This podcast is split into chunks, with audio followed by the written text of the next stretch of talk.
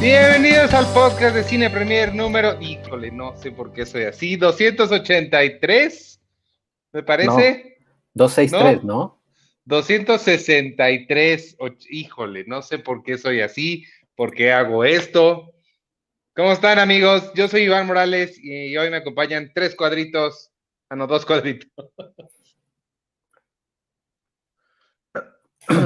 Hola, no sé, intentó... Sí, tres contando el tuyo. Sí, yo dije, híjole, ¿qué le pasaron a mis audífonos? Pero creo que fue el tuyo. Fui yo. ¿Cómo están? Muy bien, yo soy Charlie del Río, encantado de estar aquí, me da muchísimo gusto. Primera participación en el año, en el 2021, en el podcast de Cine Premier, me encanta hacerlo. Qué gusto saludarte, Checoche, Sergey, Ivanovich, Pues nada, felices para arrancar con lo que traemos el día de hoy, que es interesante porque es las favoritas del año pasado. Vamos a hablar de las favoritas del año pasado, ya una vez que ya tuvimos chance de haber visto, no iba a decir haber visto todo, obviamente no hemos visto todo, pero todo lo que se pudo. Es un año muy extraño, muy raro, creo que va a haber muchas cosas que ya están disponibles en plataformas, lo que ahora sí nunca había pasado de que pudiéramos verlas antes. Si no me equivoco, creo que va a haber muy poquitas cosas en nuestras listas que la gente no haya visto todavía, porque usualmente tenemos acceso adelantado a estas cosas nosotros, pero creo que en esta ocasión no. Bueno, ya iremos viendo ahorita las listas. ¿Otra vez le pasó algo a tu micrófono o soy yo? Oh, soy yo. Es que le estaba gritando al niño discretamente. ¡Guarda silencio!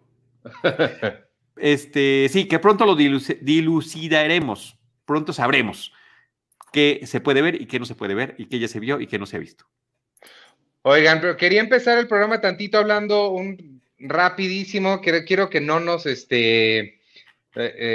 ver si logramos este año sí tener... episodios de duración decente, de más o menos una hora, poquito más de una hora, pero quería empezar que habláramos rapidísimo de WandaVision, porque no hemos dicho nada de ella. La semana pasada no tuvimos episodio, y ya se estrenó, y es una cosa, creo que vale la pena hablar de ella, aunque sea rápida. ¿Qué les ha parecido WandaVision?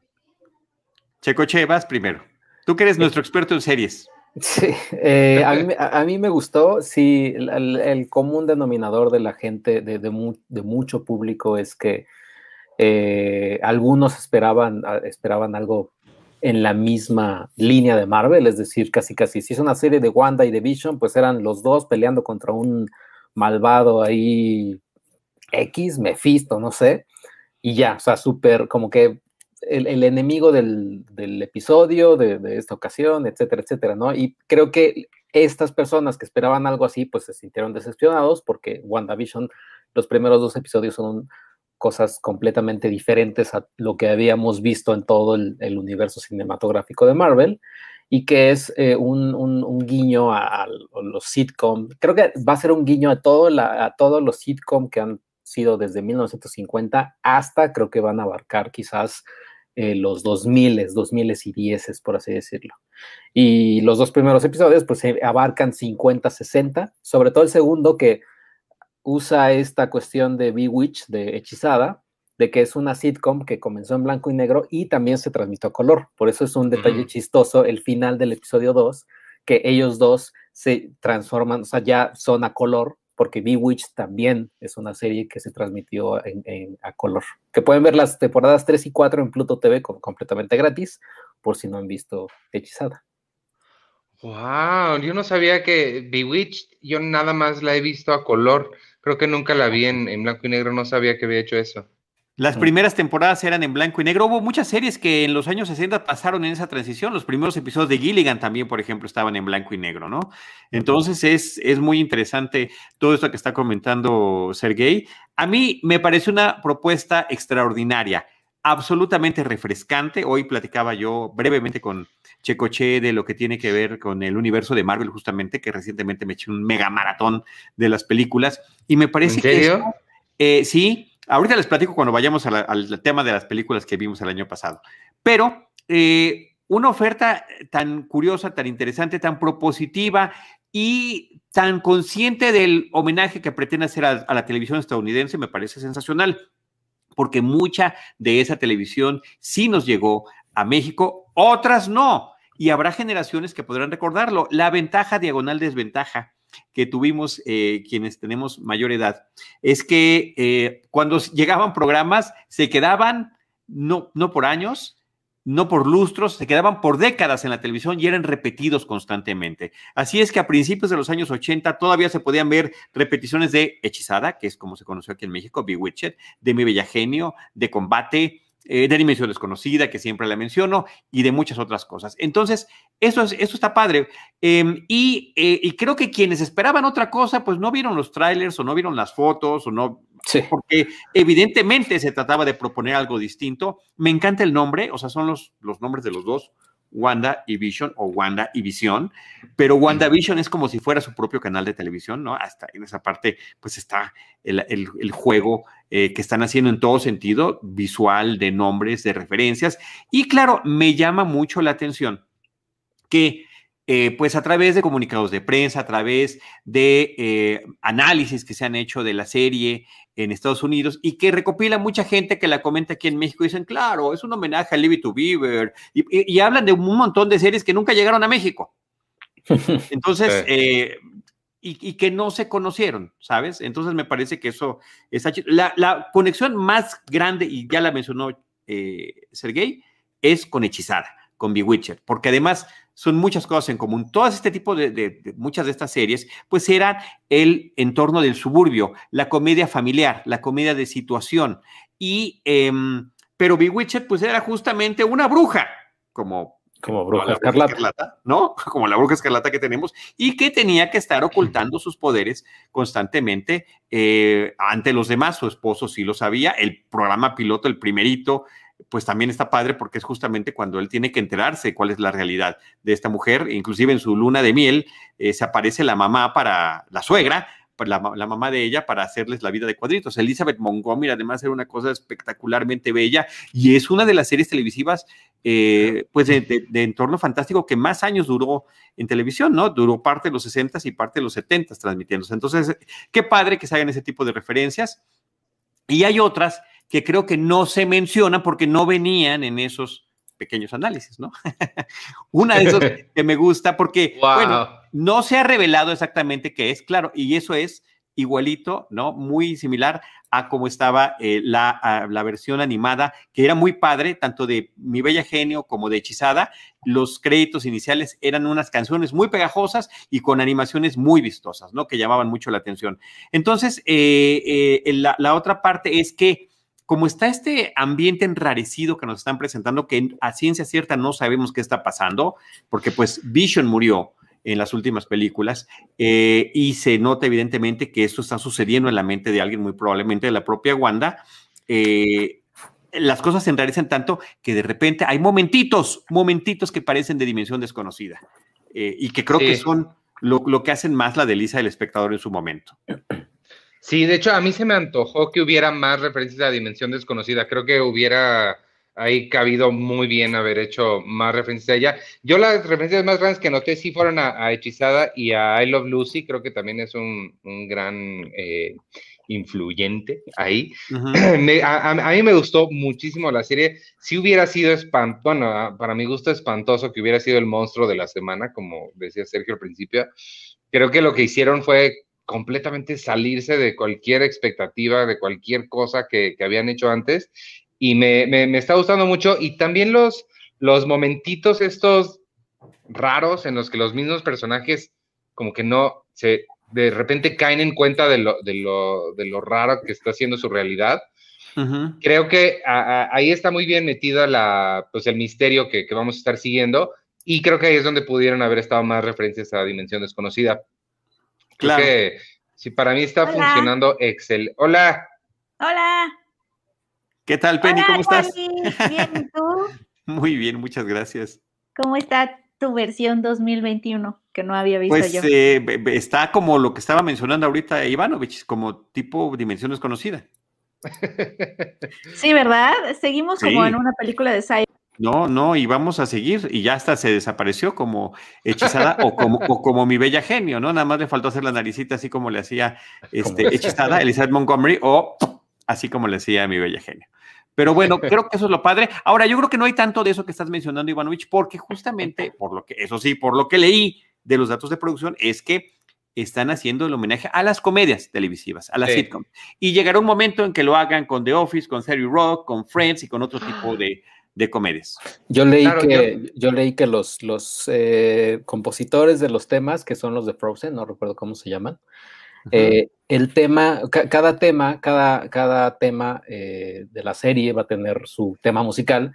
El que más se les complicó fue el de los 90, o sea, dicen que el de los 90 fue el que no le trataron como de encontrar, o sea, que batallaron más que WandaVision. El segundo episodio, que nada más usa Wanda y Vision, como que ese estuvo como un poquito más fácil para ellos, pero que el de los 90, que me imagino va a ser el episodio, va a ser como el 5, va a ser, sí, como el episodio 4 o 5, va a ser el tema de los 90. A ver con qué salen, ¿no? Puede ser, pues tienen ahí Friends, tienen ahí, no sé qué otras series puede haber de los 90. Pues Seinfeld, ni más ni menos. Y no creo que sea referente Seinfeld para ellos. O sea, no siento que encaje, porque no está con estos convencionalismos en los que se están basando. Uh-huh. Sí. Habrá que ver. Y creo que eso será lo bonito, descubrir episodio con episodio. Ya quiero llegar a los 90, sí suena bien padre. Como que sí, no había yo caído en cuenta de que sí, o sea, me di cuenta que avanzando de los 50 a los 60, sabía que iban a llegar a los 70, pero como que no me cayó el 20 de que sí, pues van a hacer todo este recorrido hasta ahorita. Sí, que yo creo que las series, se van a estrenar creo que cuatro series de Marvel este año. En enero pues tenemos WandaVision, pero creo yo la serie que va a romper como todo, o sea, en ratings, en lo que sea, va a ser Loki, porque además trae a Tom Hiddleston. Y como quieras, pues Paul Bettany y Elizabeth Olsen son muy buenos actores y los vemos en comedia increíble, pero Tom Hiddleston va a ser a full con Loki, que es un personaje que todo el mundo ama, y la serie va a ser como muy, va a traer esta ondita de Wanda y Vision, ¿no? Que no, realidades alternas y demás. La serie más típica va a ser la de Falcon y Winter Soldier. Va a ser la serie así, la típica serie de acción de dos personajes tratando de derrotar al malo. Esa no se me antoja nada, la verdad, a mí. Sí, o sea, esa va a ser la más típica, pero creo que Loki va a ser la que va a romper todo. Y creo que también se va a estrenar Miss Marvel. Miss Marvel va para diciembre. Ah, sí, okay. Cierto, no grababa de esa. Pues no, sí, bueno, la de Falcon seguramente irá en la línea de Agents of S.H.I.E.L.D., ¿no? O de Agent Carter, aunque hayan estado en diferentes épocas, pero que finalmente tienen un otro tipo de convencionalismo en el terreno de las series de acción y de aventura, ¿no? Uh-huh. Sí, es que yo creo que lo que resalta mucho de WandaVision es justo que no se parece a nada, y las otras sí creo que se van a parecer a algo, y no sé, tal vez ya algunos de nosotros estamos ya más cansados de justo de, ay, el malo viene, hay que salvar a la ciudad del malo, como que... Sí. A mí eso me gustó, a eso fue lo que me gustó de esta serie, que a mí, yo soy esta persona que está ya muy cansada de... que entiendo que muchos fans no, porque por ejemplo, mi hermano me escribió así de, ya vi WandaVision, ¿qué es esto? No entiendo nada, no me gustó, ya sabes, porque obviamente él está esperando que avance un poco el argumento del MCU, pero a mí me pasa como espectadora lo contrario todo el tiempo con las películas de Marvel, que siento que están cargadas de muchísimas cosas y no pueden dejar pasar 5 minutos como de interacción, de personajes, de quedarnos más en una situación, de explorar más el carisma de los personajes, porque esos 5 minutos tienen que tener guiños, easter eggs y ir de A a B para conectar con la siguiente película. O sea, están tan cargadas de argumento que a mí me gustó que en WandaVision tal cual, pues, ponen pausa, o sea, estamos viendo una historia, cada capítulo tiene estas pequeñas historias que, o sea, no sirven para nada, ¿no? Dentro del MCU, ¿no? O sea, son como, pues, estas historias de la magia, que el acto de magia que hacen y, pues, de sitcom.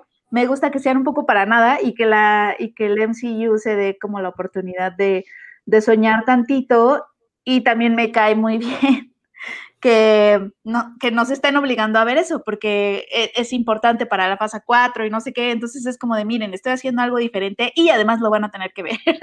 Entonces me da como, me gusta mucho eso, o sea, como que sí siento, ojalá, o sea, me gustaría que se les olvidara, o sea, que en este sueño de Wanda se les olvidara qué iban a hacer y entonces ya mejor se quedaran con la sitcom de Paul Bettany y de Elizabeth Olsen.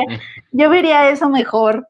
A mí me gustaría más. Sí vería, porque sí son muy carismáticos.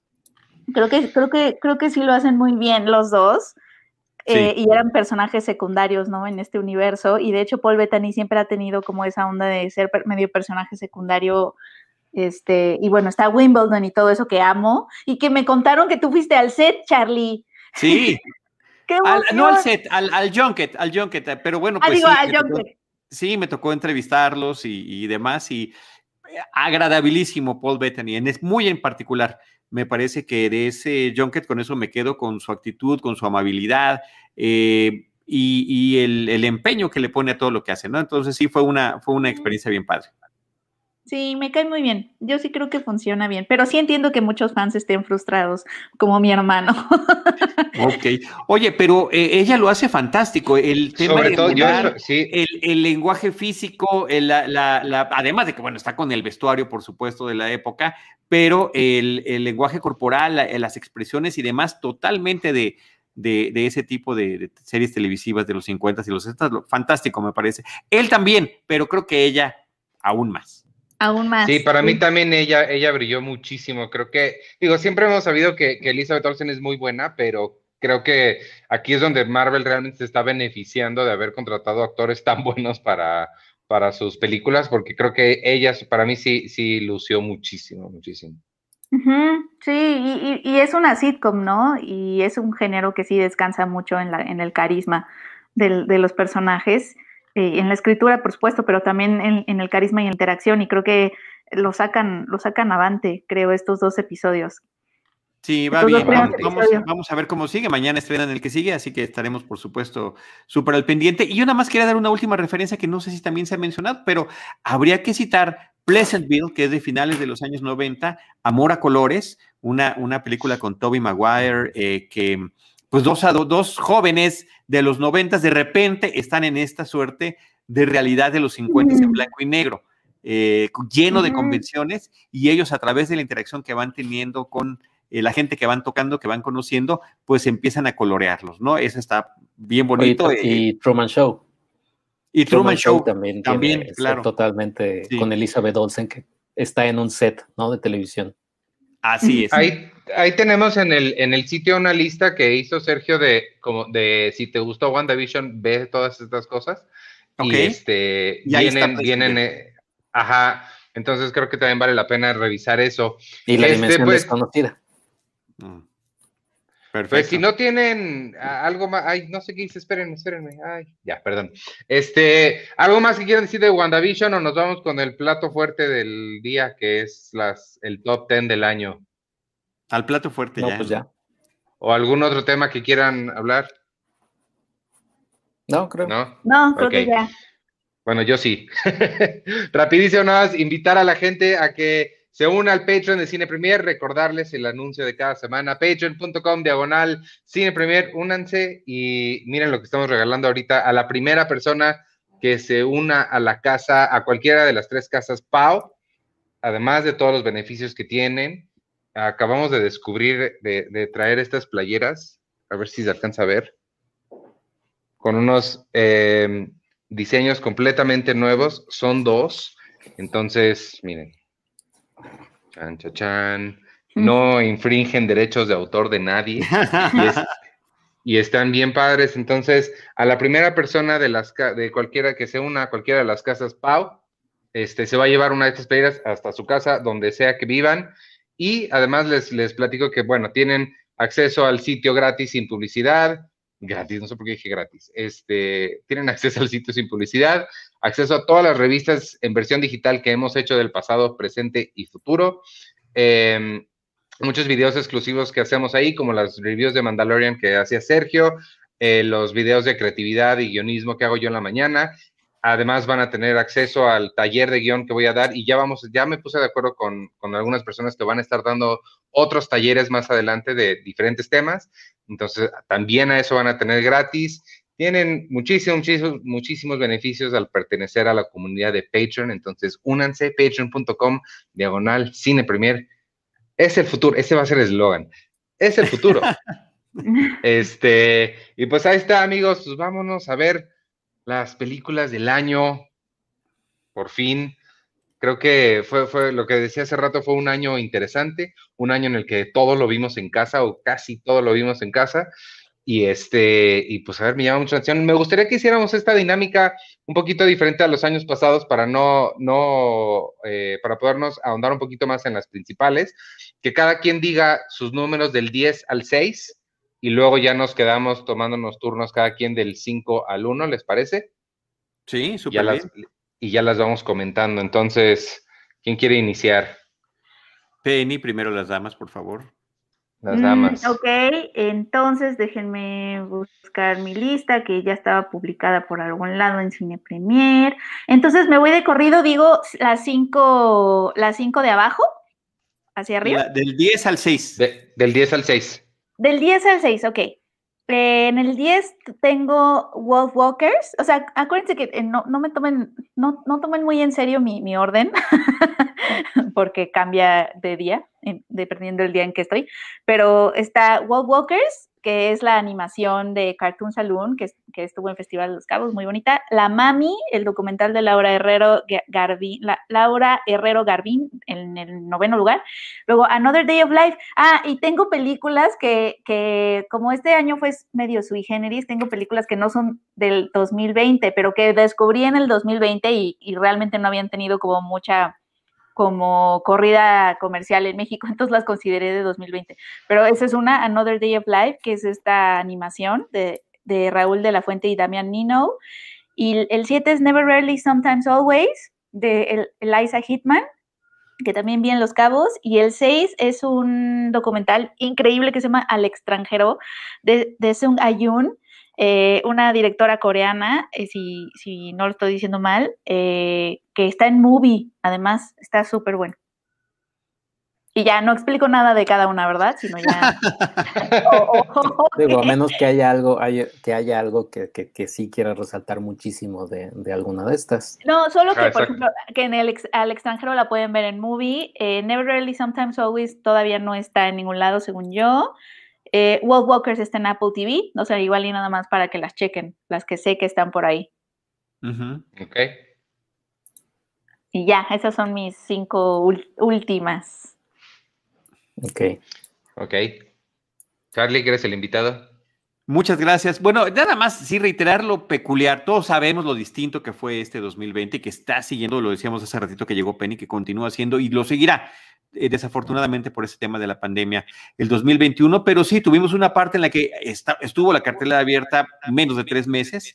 Después tuvimos que estar, muchas de las películas que esperábamos finalmente no llegaron, es decir, vimos menos películas de las que se pudieron haber estrenado, bastante, hay unas que siguen en fila de espera a ver en qué momento llegan a salir, vimos más películas de las plataformas y en mi caso, cosa que es extraña en mi vida, un poco extraño, sí o no, vi mucho más series que películas, que me parecía más sencillo en el tema del encierro. O sea, fue un año muy extraño por todo eso. Y normalmente yo en mis listas pongo películas que estuvieron de alguna manera disponibles en México. Este año hago una excepción muy al estilo de Cine Premier, de una película que todavía no ha llegado de ninguna forma, pero que pues, vi ahí en el Dark Web o en el Festival de Torrento, como quieran llamar, que siempre hay algunas posibilidades de esas, ¿no? Voy del 10 al 6, Perdida de Jorge Michel Grau, que se estrenó en la primera semana o la segunda semana de enero del año 2020. Tengo 3, spoiler alert, van a haber 3 películas mexicanas. Creo que casi nunca tengo tantas películas mexicanas. Tuvieron más espacio también con el tema de la pandemia y ninguna es de comedia, ninguna. Y esta me parece que como thriller funciona extraordinariamente bien, independientemente de que podamos decir, pero las actuaciones de X, no, la película funciona muy bien, con un gran set que tiene, que es esta gran casona donde pasan todas las cosas, ¿no? Esa se estrenó, insisto, el 10 de enero del 2020. En el 9 tengo Gretel and Hansel, a finales de enero, se estrenó el 31 de enero, de Oz Perkins, el hijo de Tony Perkins, el actor que hizo Psicosis, ni más ni menos, de Anthony Perkins, y que además ha abonado en el tema del horror y de películas extrañas, y creo que está muy increíble la forma en la que retoma el cuento de Hansel y Gretel. Ahora la llama Gretel y Hansel porque hay una, además de lo curioso, distinto y peculiar y perturbador que está esta historia, que siempre lo ha sido, o sea, es historia de una bruja que come niños y que los atrapa, claro, a través de enamorarlos o seducirlos con alimentos y dulces. Bueno, pues por supuesto que es terrible, pero que me parece que llega a un nivel todavía superior, y está increíble el peso que le da al personaje femenino Soul, que es, creo que todos la vimos recientemente, es una de las grandes apuestas pues de Pixar, y además de Disney Plus, una película que debió haber llegado al cine y nos cayó directamente a la pantalla casera, ¿no? Palm Springs de Mark Baracow, híjoles, derivativa, porque eso ya lo hemos visto en otras películas como Groundhog Day, El Día de la Marmota, o que no fue su título original, la verdad ya se me olvidó cuál fue el título original de Groundhog Day. Hechizo del Tiempo. Ay, qué barbaridad, horrible título.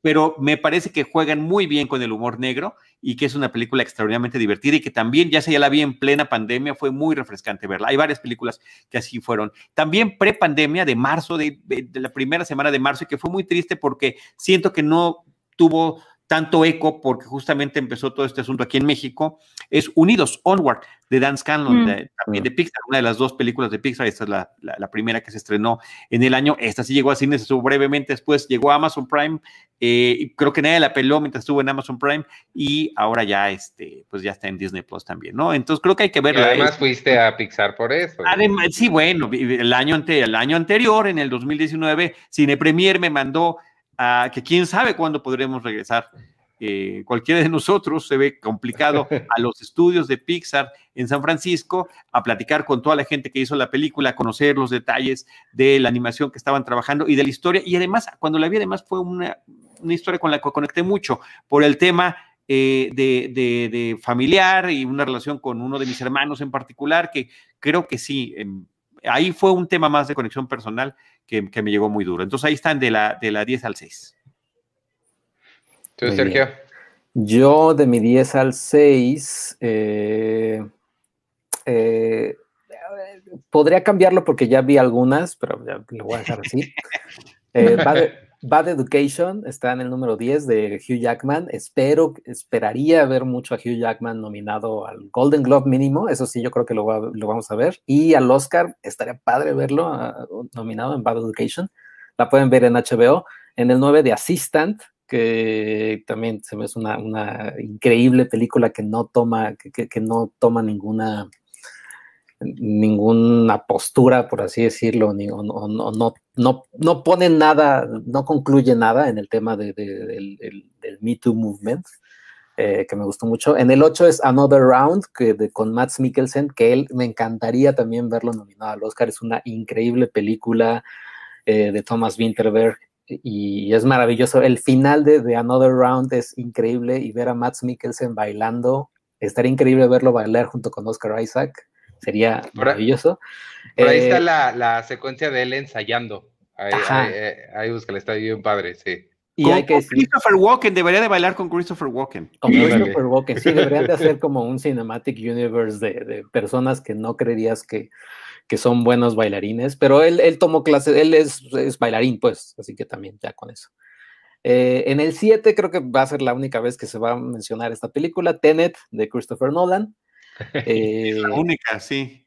A mí me gustó, creo que va más por lo que intentó hacer Christopher Nolan, tanto narrativamente como en términos de pandemia y demás, que justo hablando yo con Edgar Apanco, sí llegamos a la conclusión, Edgar Apanco, nuestro especialista extremo de taquilla, llegamos a la conclusión de que Tenet sí ganó, pues, en términos de taquilla y demás, por todo lo que llevaba consigo, ¿no? Pandemia y demás, y tener un protagonista que no era Leonardo DiCaprio, por así decirlo, sí llegó a atraer mucho a la gente. Y en el sexto lugar, Palm Springs, que también ya la mencionó Charlie. Buenísima. Me gusta que Tenet está por mérito, nada más, por puntos, por good try. Sí. Oye, a mí sí me gustó más de lo que pensé. Yo pensé que no me iba a gustar, pero sí, como que Tenet sí platicamos padre. Pero no llegó a tu lista. No llegó a mi lista, pero sí pensé que me iba a gustar menos, por todo lo que había. Es que la vi tarde y entonces obviamente fui observadora y espectadora de toda la discusión. Entonces por la discusión pensé que me iba a gustar menos, pero no, la verdad sí me gustó más de lo que esperaba. Yo usualmente yo voy actualizando mi lista hasta por ahí de marzo, que logro ver todo. Ahorita no he hecho la última actualización, entonces me voy a quedar con la lista que tenía a final de año, pero de allá para acá, igual que Sergio, también ya vi varias que me gustaría añadir, pero no, tendría que sentarme a ver en qué lugar van. Una es The Assistant, otra es otra que está en Amazon Prime, que se llama Sylvie's Love, es con Tessa Thompson, está bien padre, y había otra que ya no me acuerdo cuál es. Pero bueno, voy a dejar la lista como estaba. Mi número 10 es un documental, el documental de los Beastie Boys Story, que está en Apple Plus, TV Plus, Apple. Mi número 9 es On the Rocks, la de Sofía Coppola, también de Apple. Me encantó esta película, sobre todo. A mí Sofía Coppola siempre me ha gustado mucho, pero esta en específico me gustó porque me recordó mucho a Woody Allen cuando hacía cosas tipo Woody Allen. ¿Por qué tu cara de sorpresa, Charlie? ¿No te gustó? No, porque a mí fue una súper decepción la película. Sí, pero tú tienes a Perdida en tu lista.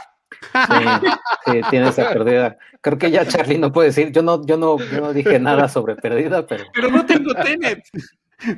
Bueno, va, sigue, Iván. La número 8 es... puse varias que vi en el Festival de Toronto. Todavía no llegan aquí, me perdonan, espero que pronto lleguen, pero es que son tan buenas que vale mucho la pena mencionarlas 5 veces cuando salgan aquí. La número 8 es de New Corporation, es la secuela al documental de Corporation, y habla sobre capitalismo y sobre cómo las corporaciones no deben ser personas y todo el mal que han hecho, y está bien, bien buena esta secuela. Número 7 es la de Charlie Kaufman, I'm Thinking of Ending Things. ¿Cómo se llama en español? Estoy pensando en terminarlo todo. Pienso en el final. Le pusieron pienso en el final. Yo la tengo en el final. 5. Ah, okay. Sí, yo me debatí mucho, pero al final la dejé ahí. Y mi número 6 ya también salió en las listas de ustedes dos, de Charlie y Sergio, Palm Springs. También me gustó mucho, mucho. Esa la puse en el 6. Y pues ya de ahí faltan las 5. Las buenas. Okay. Creo que ahora entonces... Todas son buenas, excepto Perdida, que no puedo creer que tengas ahí. No, a ver, pero ¿por qué no? De verdad que fue una muy buena sorpresa, no me la imaginaba. Porque ¿no te sorprendió? Nada más por el hueles a jabón. ¿O qué dice? No, hueles a limpio. No, ¿sabes qué? Me gusta la perspectiva, cómo vemos la historia desde dos perspectivas y es completamente distinta, ¿no? Te explica muchísimas cosas. Eso me encantó. No, está bien, mira, en gustos...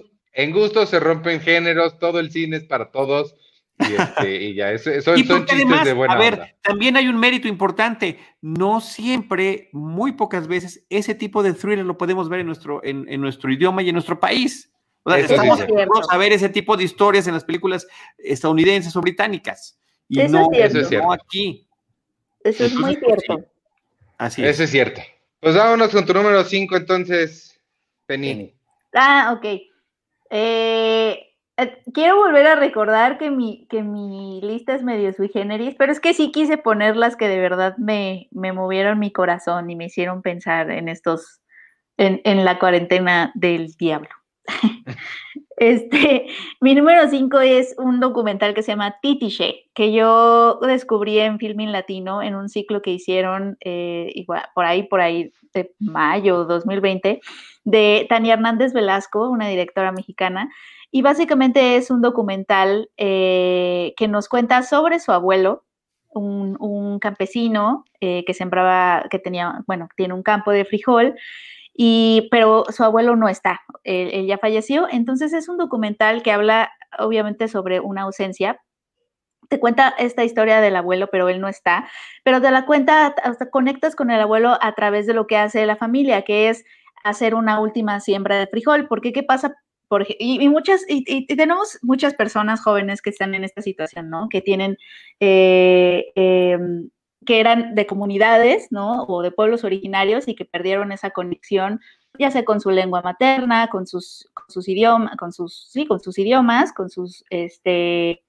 las lenguas de su comunidad y con esta vida que tenían sus abuelos y que no adoptaron porque a lo mejor se mudaron a la Ciudad de México y ya no hablan en esta asimilación que tienen que vivir todo el tiempo por mejor hablar español, etcétera, pues vas dejando como estas raíces y entonces a través de este documental la directora se conecta con quien era su abuelo y su mamá, su abuela y ella lo que hacen es una última siembra de frijol para ver si pueden recuperar el territorio y está muy bonito, está de verdad muy bonito, me gustó muchísimo, creo que hasta me hizo llorar. Se me hizo una propuesta muy, muy linda de Tania Hernández Velasco. No sé si siga ahí en Filmin Latino. Y es que además esos cielos, vean esos cielos nada más. Empieza el documental precisamente con una toma de un cielo y es esto, cómo retratas la ausencia, algo que ya no está ahí, ella usó el cine para conectarse con su abuelo y me pareció muy, muy bello. Y... no está en Filmin Latino, creo que ahorita. Creo que nada más fue parte del ciclo, pero si no voy a investigar dónde se puede ver. Ok. Titiche. No, Charlie. Yo no he visto esta película que acabas de comentar, este documental, pero siento que comenta conecta con la que voy a mencionar y ojalá que esté en alguna de sus listas. Se llama Sin Señas Particulares, es de Fernanda Valadez. La pudimos ver en línea a través del Festival Internacional de Cine de Morelia. Este año, ojalá que llegue un estreno comercial cuando tengamos mejores posibilidades de verle el mayor número de gente, ¿no? O algún estreno también en alguna plataforma, como ya sucedió con cine mexicano y que le ha ido muy bien. Creo que esta película lo merece. Es una historia que habla también, Penny, de esta desconexión que tiene la gente con sus comunidades, ¿no?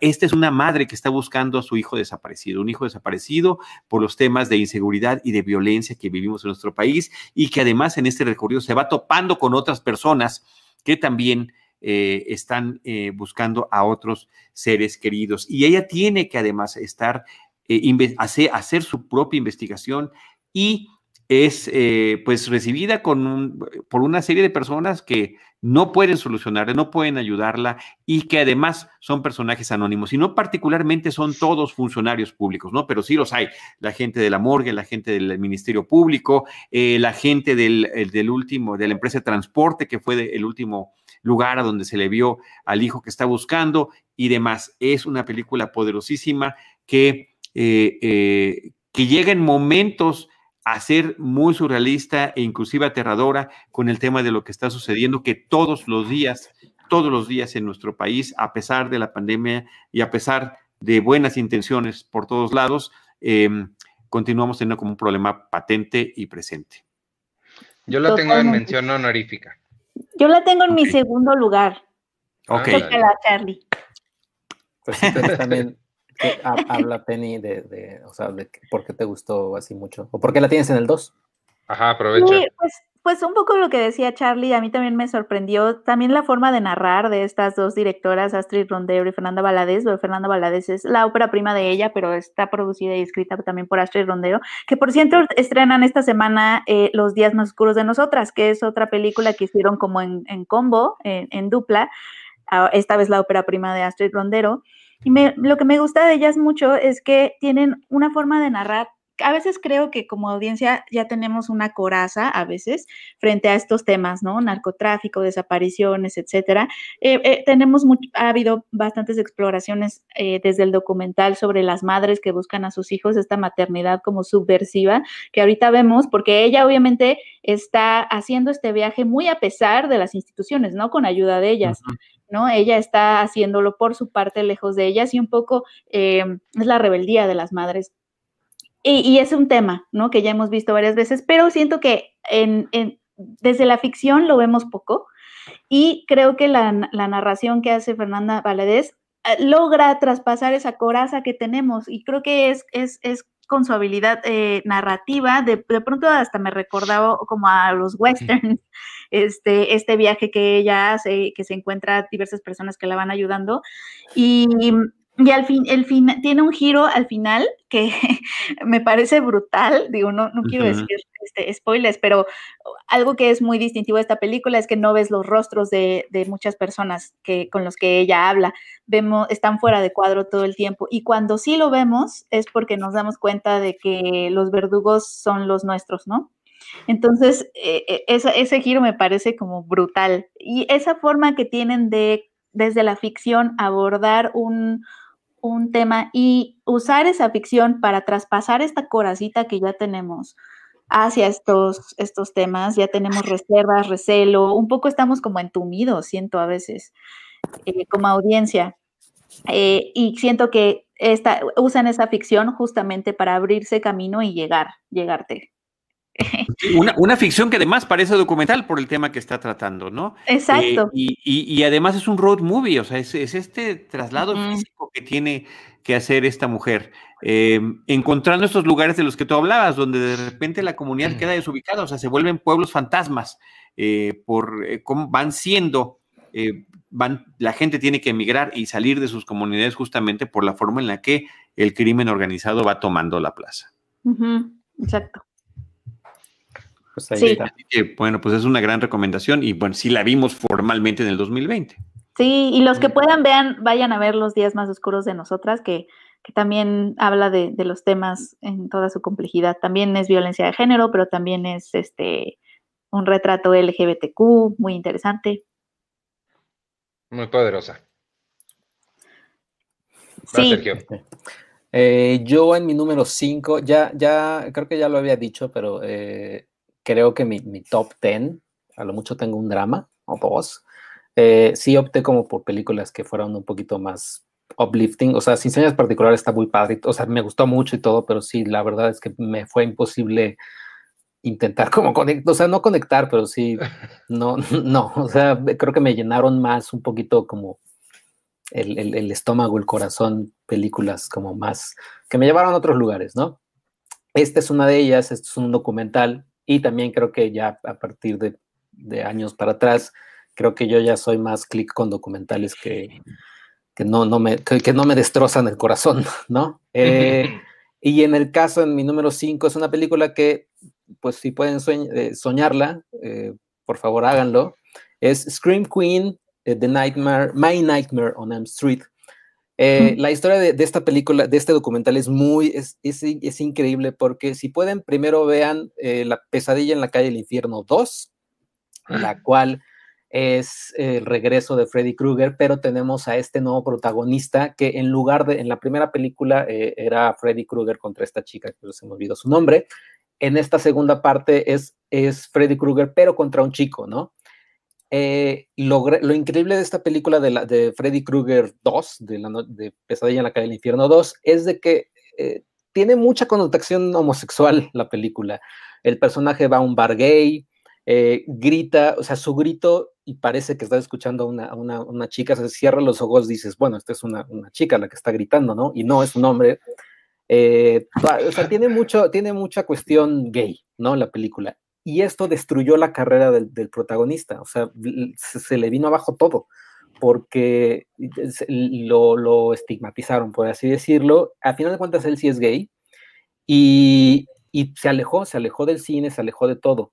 Este documental lo que hace es entrevistar a todos ellos, entrevistar obviamente al protagonista, entrevistar al director, al escritor, y lo que tiene el protagonista es pues no un resentimiento, pero sí un como...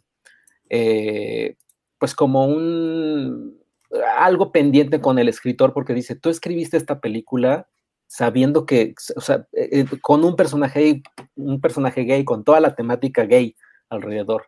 Y él siempre ha dicho, el escritor, él siempre había dicho, no, yo nunca hice eso, ¿no? Él, porque es gay, seguramente le dio ese toque, pues, queer a la película. Y o sea, siempre el protagonista, siempre se llama el protagonista Mark Patton. Mark Patton siempre le dijo a todo mundo en las convenciones y demás, es que el escritor es el problema. O sea, el escritor fue el que hizo toda esta connotación gay. al final de cuentas, este documental lo que hace es llevarnos de la mano por el camino, por el infierno, por así decirlo, de Mark Patton. Y lo más padre de todo esto es que Mark Patton se alejó tanto del Hollywood, de todo, que se vino a vivir a México. Vive en Puerto Vallarta. Y aquí está.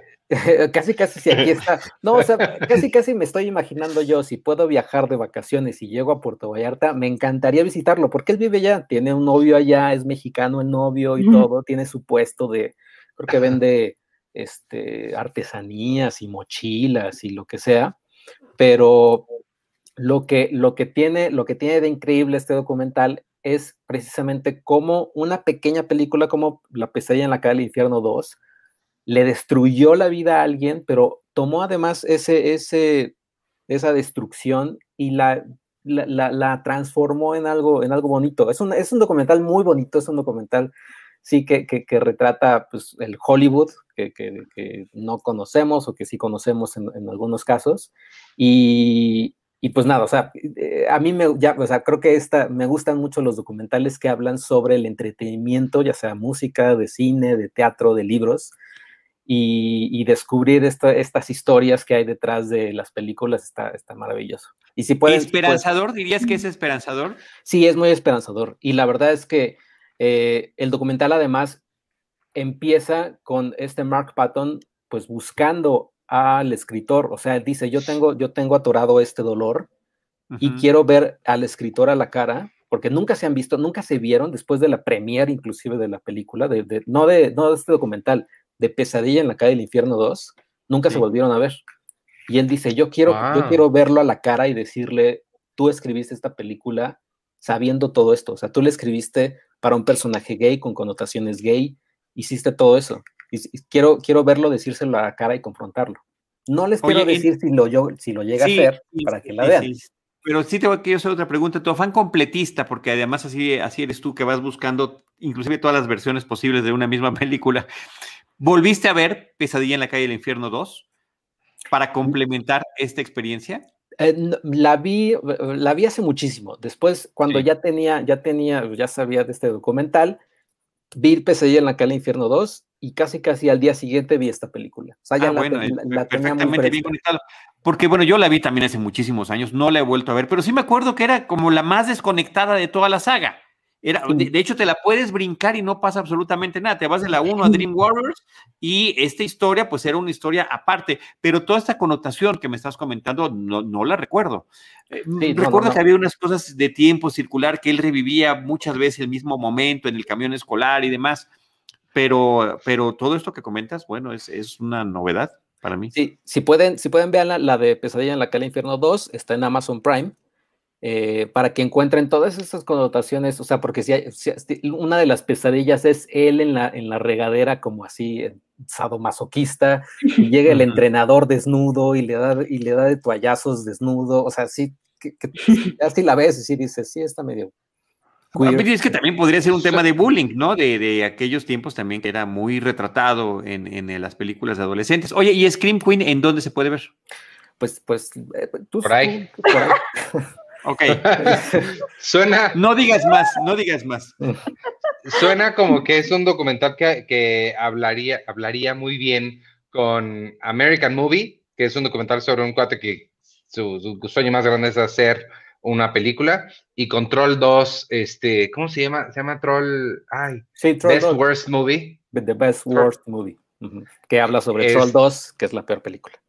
Exacto, entonces creo que ahí es un buen, una buena trilogía. Porque estas dos son como muy de comedia, pero esta sí es él, y habla de los novios que tuvo, y él es un activista contra, o sea, que en apoyo a la comunidad LGBT por el SIDA, ¿no? Y, o sea, es muy bonito, o sea, la verdad es que sí es una película que sí acaba y sí dices, está bonita. Órale, pues la vendiste súper bien, sí se me antojó mucho. A mí que me gusta mucho el documental, todavía más. Mi número es... Otra vez apagaste tu micrófono, Charlie.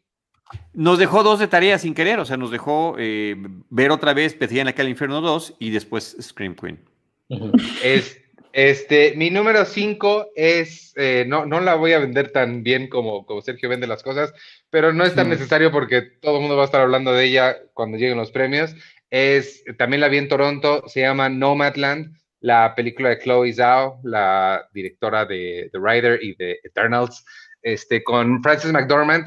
Me pareció una película fantástica, es una película que me llamó mucho la atención a mí personalmente, porque a mí las películas que no tienen muchísima trama, que parece que no se tratan como de mucho, que es puro paisaje y así, usualmente no me encantan, pero algo tienen ciertas películas como esta, como Roma, que algo hacen, que conectan muchísimo. Yo conecté muchísimo con la película.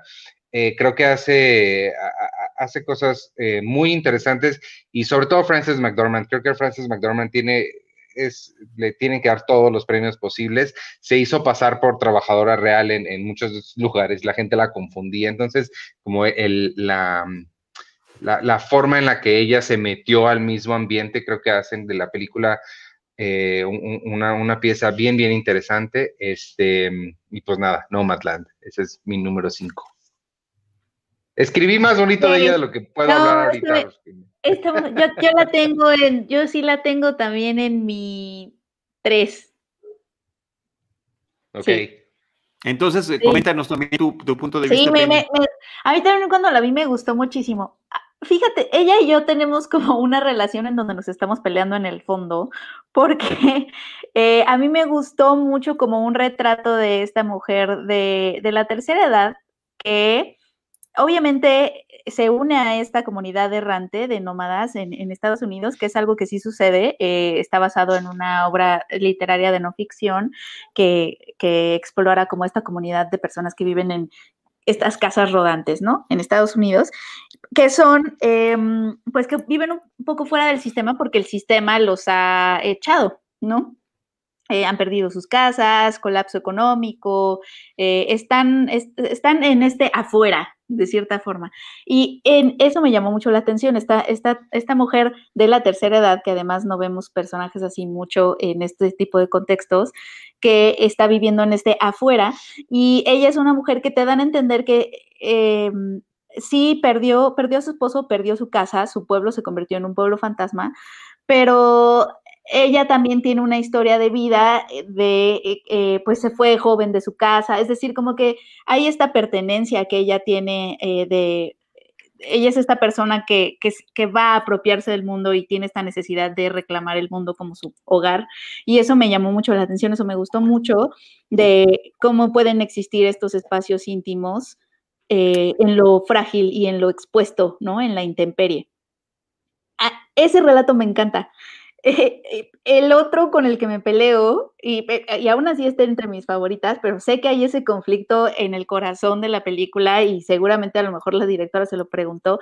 Obviamente estas personas están en la pobreza absoluta, ¿no? Son justamente los desechos de un sistema que no funciona para todos, pero están enmarcados por un preciosismo, ¿no? De paisajes, y hay estas escenas... bellísimas. Entonces hay como este embellecimiento que a veces me causa conflicto a medida que pasan los días, y la pienso, de al fin y al cabo, o sea, no llega a ser una romantización, porque la directora no ignora la soledad y la fragilidad de sus circunstancias tampoco, pero sí te quedas con estas imágenes de belleza, ¿no? Y la primera vez que la vi fue como de, claro, el hogar está afuera, no adentro, pero me siento rara pensando eso, cuando se trata de personas que están ahí, muchas no voluntariamente, ¿no? Han podido construir una vida en ese afuera, pero también, pues no es como que, ¡ay, me encanta!, ¿no? Vamos a vivir como ellos, y no sé, como que también de pronto tengo ese conflicto con la película. Entonces hablo con ella casi diario. Me hubiera gustado saber lo que Chloe Zhao pensaba o cómo se lo imaginó ese conflicto, porque realmente la película no profundiza, obviamente, en lo político demasiado. Sí, no, nada, ¿no? Nada. De las circunstancias de estas personas y el sistema y las raíces. No, realmente no. Nos concentramos en ella y en ese lado me encanta. En el otro a veces siento que nuestro amor tiene un conflicto de fondo, pero sí, sí está en mi lista. ¿En qué lugar? ¿En qué número estaba? Está en el 3. Oh. Ok, porque además creo que también hay una perspectiva adicional no planeada para la realidad que estamos viviendo globalmente, donde tenemos que estar encerrados y no afuera. Exacto, sí. Y es que la vi en ese contexto, Charlie. Entonces, claro, mi lectura de ella fue, oh Dios mío, el hogar no siempre es el que te cubre de la intemperie, a veces él es el que te la permite, y eso es lo que sentí al verla, ¿no? Bueno, pero también por estos paisajes.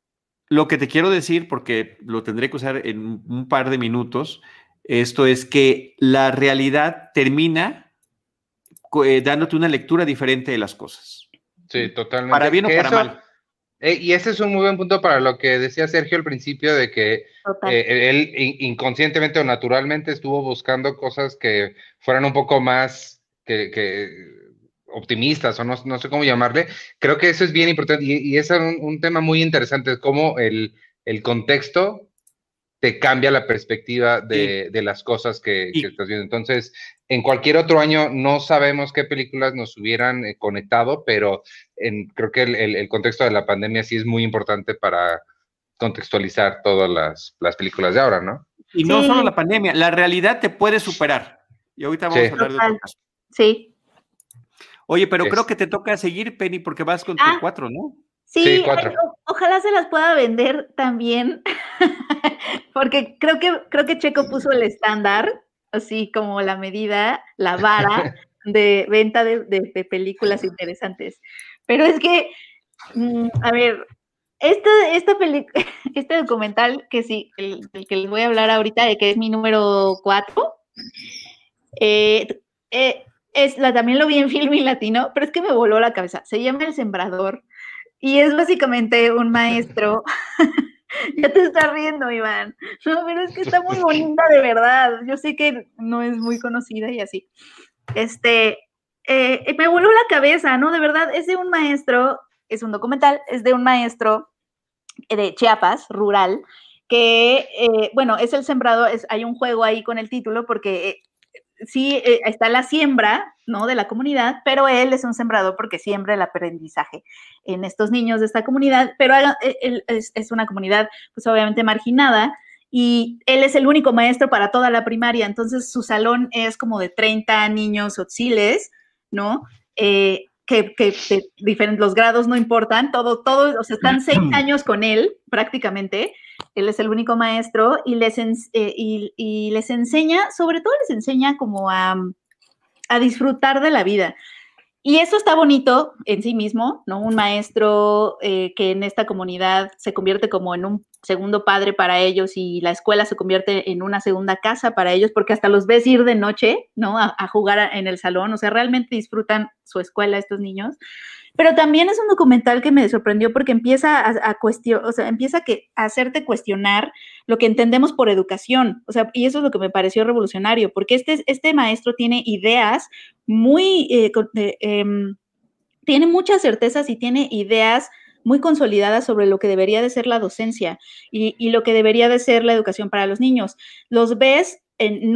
casi nunca están en el salón de clases, están afuera, en el campo, en el río, aprendiendo a sembrar. Los niños más grandes, dice el maestro, tienen que ser maestros de los más chiquitos, hacerse responsables de su comunidad, a no aislarlos en una burbuja que los descontextualiza por completo, sino que los enseña como amar la vida, una vida que además, en las circunstancias en las que estamos con los pueblos originarios en México, van a tener que defender muchísimo, ¿no? Van a tener que defender su lengua materna, van a tener que defender sus comunidades, sus ideas y sobre todo su perspectiva sobre el mundo. Y entonces, de pronto sentí como que, ¿por qué tenemos a los niños en salones? O sea, nunca me había cuestionado eso de, claro, ¿por qué no están como aprendiendo de la vida en la vida, no? Y eso también me recordó la referencia, me recordó a este maestro en Nemo, que es una mantarraya y se lleva a los pececitos al mar. ¿Se acuerdan de ese maestro? Hagan de cuenta que Bartolomé hace eso, anda con los niños en la comunidad Y los ves construir robots, los ves además observando como a un señor borracho tirado, ¿no? Y obviamente una maestra de primaria como que, ay, no, vengan niños, no vean. Y los niños están viendo al borracho y están entendiendo perfecto qué está pasando y están entendiendo que esa persona está en problemas, que el alcohol es malo, pero no están siendo un poco, pues, sobreprotegidos del mundo. Eso me gusta muchísimo. Tiene unas ideas sobre... Ah, tiene unas ideas educativas interesantísimas, pero además... sí me hace cuestionar cómo... Es de estas películas que te hacen sentir a ti el alienígena y que realmente estás viendo a la Tierra, como debería de ser. Así me sentí como una alienígena, así como de, wow, los niños no están en salón. No sé, se me hizo de verdad revelador.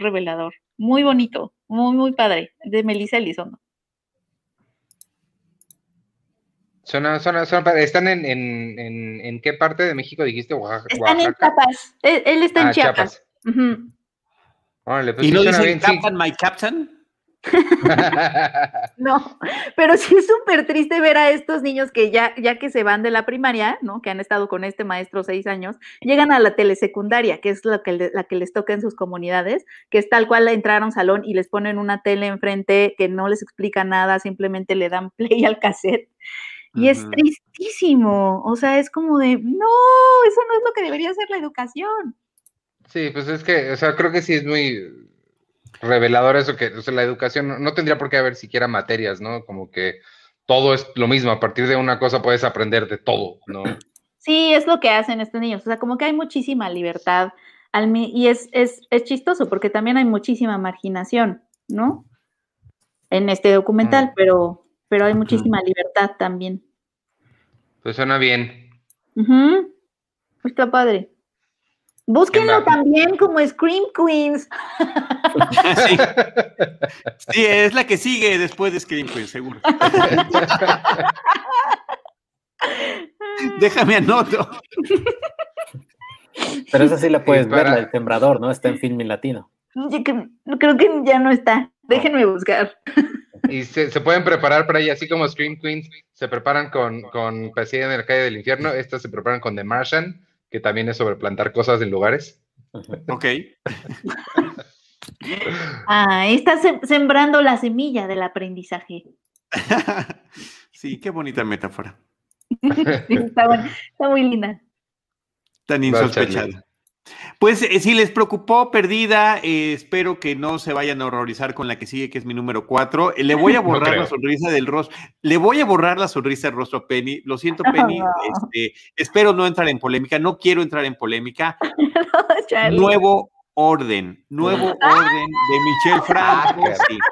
Sí, no, me parece que es una película que merece que sea vista distinto. Es una película que tardó muchísimos años en poderse realizar, una película que habla, que tampoco lo tenemos muy frecuentemente, que sobre una distopía en la que estamos a una rayita, tristemente, de poder llegar con muchas cosas que nos podemos identificar. Y yo sé que independientemente de este tema que me parece malentendido, de que la película está defendiendo una clase social y atacando otra. Yo creo que en la película lo que se está planteando, y así es como yo la leí, la víctima en esta película no es una clase social, son todas. El peligro es la militarización y eso arrasa con todo. Y finalmente también, sobre ese punto, mencionar que al final de cuentas quienes terminan siendo más oprimidos sigue siendo la clase trabajadora, porque además terminan como en campos de concentración y para poder ir a trabajar a algún lugar tienen que tomar ciertos camiones y demás. Una película verdaderamente distópica en ese sentido. Y saco mi tarjeta que saqué hace ratito de salvamento, que era sobre cómo la realidad termina superándote. Se hicieron muchas referencias a lo que fue la marcha de este año, de este 2019, justamente de marzo, justamente antes de entrar en la pandemia, de que parecía que la película la estaba refiriendo muy directamente cuando ya había sido filmada antes de que eso sucediera. Entonces me parece que eso es importante y que los manifestantes, si bien sí, algunos son retratados como maleantes, que además están coludidos con algunos de la misma casa, que eso en cualquier lugar hay gente que está coludida con otra en todos los estratos sociales.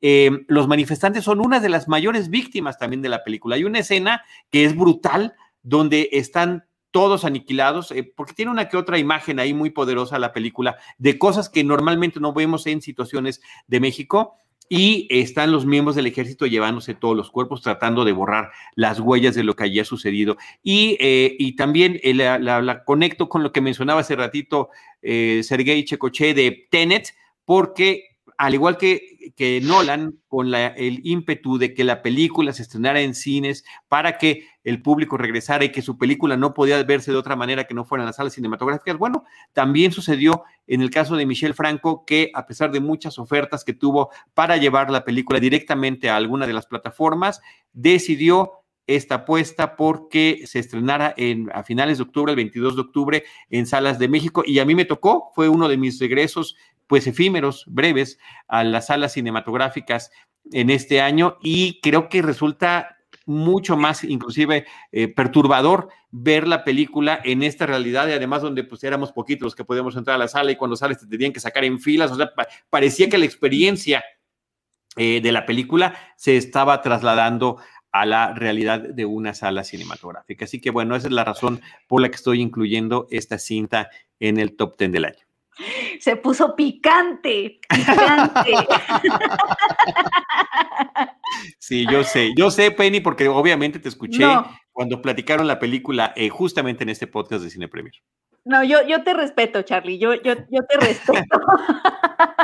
Y yo también te respeto a ti, Penny. Respeto tu valentía también, porque obviamente sí es una película que además despertó muchísimas pasiones, eso sí. Sí. Entonces me gusta que estés firme en tu postura y vengas y la defiendas, y te respeto eso, respetamos eso. Se puso picante esto de la nada, amigos, de la nada. De la nada. Pero mira, se te borró brevemente la sonrisa, ya regresaste, lo cual me tranquiliza. Fue como un... Sí. Le llamamos risa nerviosa. Risa nerviosa, exacto. Como de... A mí no me molestó tanto la película como Penny y Arturo, pero tampoco me encantó. Pero sí, sí, no la pondría en el top. Me hace, si te soy honesto, Charlie, me hace más ruido Perdida. Es así. Ok. Sí, a mí también. Y eso que no he visto No Aborden. Checo. Vamos con tu número 4. Tienes que verla para desempatar en el mundo. Así es, creo que este es el desempate. Exacto, estuvo tan polémico y tan polarizado que tienes que promediarnos. Ajá. Bueno, pues yo mi número 4 creo que es uno que de alguien ya sé que va a salir, no sé de Charlie, no sé si esté, pero mi número 4 es Sound of Metal. Oh. Uf, no está. De donde aquí está, tenía de Darius Marder. La historia de Sound of Metal yo la venía esperando desde 2012, más o menos, 2011, 2012. Caray. Porque Darius me habló y me dijo, estoy haciendo esta película. Pues básicamente sí sabía, o sea, yo vi The Place Beyond the Pines de Derek Cianfrance en 2011 más o menos, y me encantó, la película es increíble. Y después sabía que iba a estar, que su siguiente película, la premisa me había encantado y dije, esto va a ser un, así va a volar la barda, ¿no? Con esta película. La premisa es la misma que Sound of Metal. Un baterista de un grupo de metal pierde el oído y entonces debe de adaptarse a este nuevo mundo, ¿no? Me encantó la premisa porque a pesar de que es sencilla, o sea, justo va a tema, justo toca con sus protagonistas lo más importante, porque no es lo mismo que decir, un escritor se le jodió el oído y ya no va a poder oír. Pues es escritor, ¿no? O sea, no pasa nada. O un cantante de jazz ya no puede escuchar, pues es jazz, ¿no? Y es muy así. El metal, el rock pesado, el metal, es muy agresivo, es muy explosivo, etcétera. Y que un baterista, porque sobre todo un guitarrista o lo que sea, pero un baterista que tiene toda esa pasión y toda esa acción dentro, que pierde el oído, ¿Cómo va a poder hacerlo? O sea, ¿cómo va a poder uno trabajar? ¿Y cómo va a poder? ¿Qué va a hacer con esa agresividad que tiene dentro y este dolor que tiene dentro de perder el oído? Por años estuve esperando la película, ya no pasó nada. Después se rescató, Darius Marder la rescató porque Derek Cianfrance dijo, ¿sabes qué? Creo que como que ya no puedo. Y iban a hacer, Darius Marder la iba a hacer con una banda basada en una banda verídica que se llama Lucifer, que es como la banda de Sound of Metal. Es una pareja, ahora sí más o menos de nómadas, por así decirlo, que viajan por Estados Unidos en su camionetita y dan conciertos pequeñitos. A final de cuentas ya no se logró y Riz Ahmed ya nos da esta actuación que también espero verlo nominado al Oscar, y yo creo que va a ser, o sea, creo que sí es el contendiente más fuerte para llevarse el Oscar a Mejor Actor, desde mi perspectiva. Totalmente, yo me sumo a los comentarios porque, y pues ya va a ser el gran spoiler de mi lista, es mi número 1, fue mi película favorita del año. Sí también tenía, o sea, sí hay posibilidad de que cambien esas posiciones eventualmente, pero por lo pronto sí es absolutamente mi favorita. Me fascinó esta película, creo que tanto Riz Ahmed como Olivia Cooke, los dos están extraordinarios, y esta cosa de la que hablaba Sergio, creo que es muy clave que sea una banda de metal. Creo que si fuera, pues prácticamente cualquier otro estilo o género musical, no pegaría tan duro porque el metal, como dice Sergio, son ritmos muy agresivos, es música muy agresiva, pero la interpretación de Riz Ahmed, el personaje de ambos, son tan dulces, tienen una dulzura en su relación que contrasta muy fuerte con el metal, que digo, además narrativamente les da una excusa perfecta para que haya perdido el oído por justamente, es que esa es la gran tragedia, es que hacer lo que ama es lo que le hizo perder la habilidad de continuar haciendo lo que ama. Eso es, no sé, es increíble y funciona mucho mejor que si hubiera sido algo, no sé, heredado o algún tipo de accidente. Y pues sí, eso nomás me pareció una película, a pesar de que habla de metal, creo que es una película muy dulce. Me gustó mucho el tema, la perspectiva optimista que tiene y el final. El final me dejó pasmado. Sí lo pude un poquito adivinar, ya, o sea, en esos segmentos, pero más que adivinar, me estaba yo poniendo en su posición, y sí entiendes perfecto la decisión que toma. Creo que es fantástica, y ellos dos, tanto Riz Ahmed como que él obviamente se está llevando todas las palmas y seguramente va a estar nominado a varias cosas. Ojalá que se lleve varios premios. Creo que también Olivia Cooke lo hace muy bien. La comunidad de sordos a las que van muchos de ellos son sordos reales, entonces eso además también le añade un nivel de realismo a la película muy interesante. Y sí, definitivamente mi número 1, está en Prime Video, para quien no la haya visto la puede ver en cuanto termine esto, pónganse a verla porque sí vale mucho, mucho la pena. De hecho, Paul Raci, que también se menciona, puede ser nominado a Mejor Actor de Reparto. 1, es sordo. 2, tiene una banda de rock que también es para sordos. O sea, si pueden, busquen Paul Raci en YouTube y van a encontrar su banda de rock que, o sea, tocan y cantan, pero además hay una persona que está con lenguaje de señas, hablándole al público, y ves al público, y cuando acaba la canción escuchas 2 que 3 aplausos, pero básicamente ves así, o sea, ves a toda la gente haciéndole así, porque es la forma en que ellos aplauden, ¿no? La verdad es que es impresionante lo que hicieron con Sound of Metal, que se iba a llamar, si no me equivoco, tenía otro nombre, creo que era Metalhead. Y esa secuencia cuando están cenando, que ves puras señas, está bien padre. Sí, pueden verla. Pues oye, también. No cambiemos de película y hagamos caso al comentario de Iván, que dice... de Iván S. Chimal, que dice que hables checo con tu voz de metalero. Con mi voz de Sound of Metal. Me gustaba más Metalhead, pero Sound of Metal está bueno. Sound of Metal. ¿Así lo hago bien? Sí.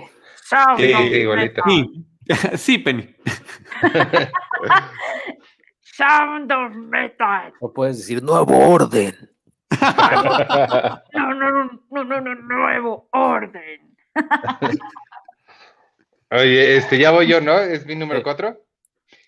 Mi número 4 es, alguien la mencionó, creo que Penny, Never Rarely Sometimes Always.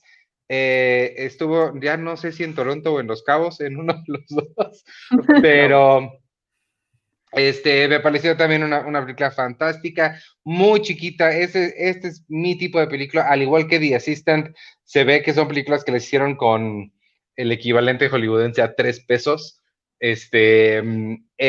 Con dos actuaciones fantásticas al centro. Estas dos niñas creo que están increíbles. Es el viaje de una de ellas a otro estado para poderse realizar un aborto.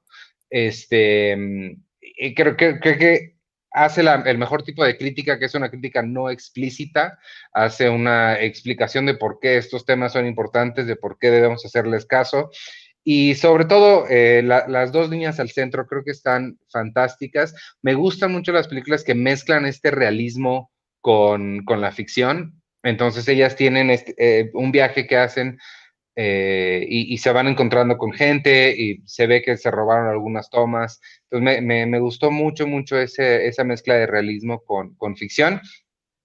Y lo mismo que la otra, que Nomadland.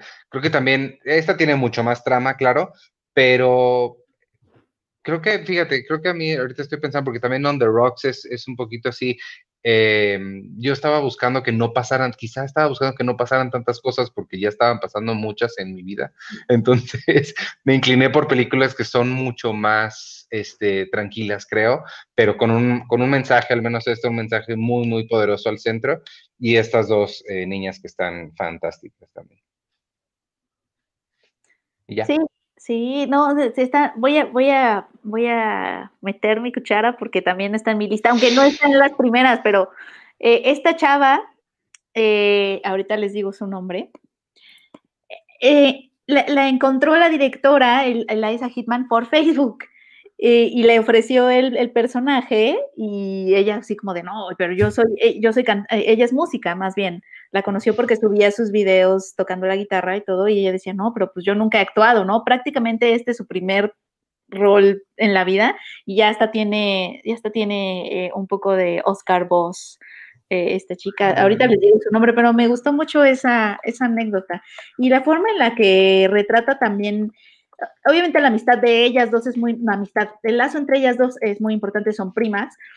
Pero también el asunto de que es una película sobre un embarazo adolescente, pero por lo regular los embarazos adolescentes en las películas o son retratados de forma chusca, ¿no? Pensando en Juno, ¿no? De forma, o sea, como que de fuente de comedia y de chusco, o melodramatiquísimos porque son los efectos en su familia y en sus relaciones, un poco más centrado como en lo que sucede, en los efectos de ese embarazo adolescente, pero aquí la directora lo enmarca en un contexto mucho más amplio, como de violencias, y es decir, ¿no? Como que sí te dice la película, a ver, o sea, el aborto no ocurre en un vacío, sino que ocurre en el mismo mundo, en el que el mismo día en que una mujer aborta, a otra la están acosando en el metro, porque ellas tienen todos estos encuentros indeseables con hombres que, o a fuerzas quieren que,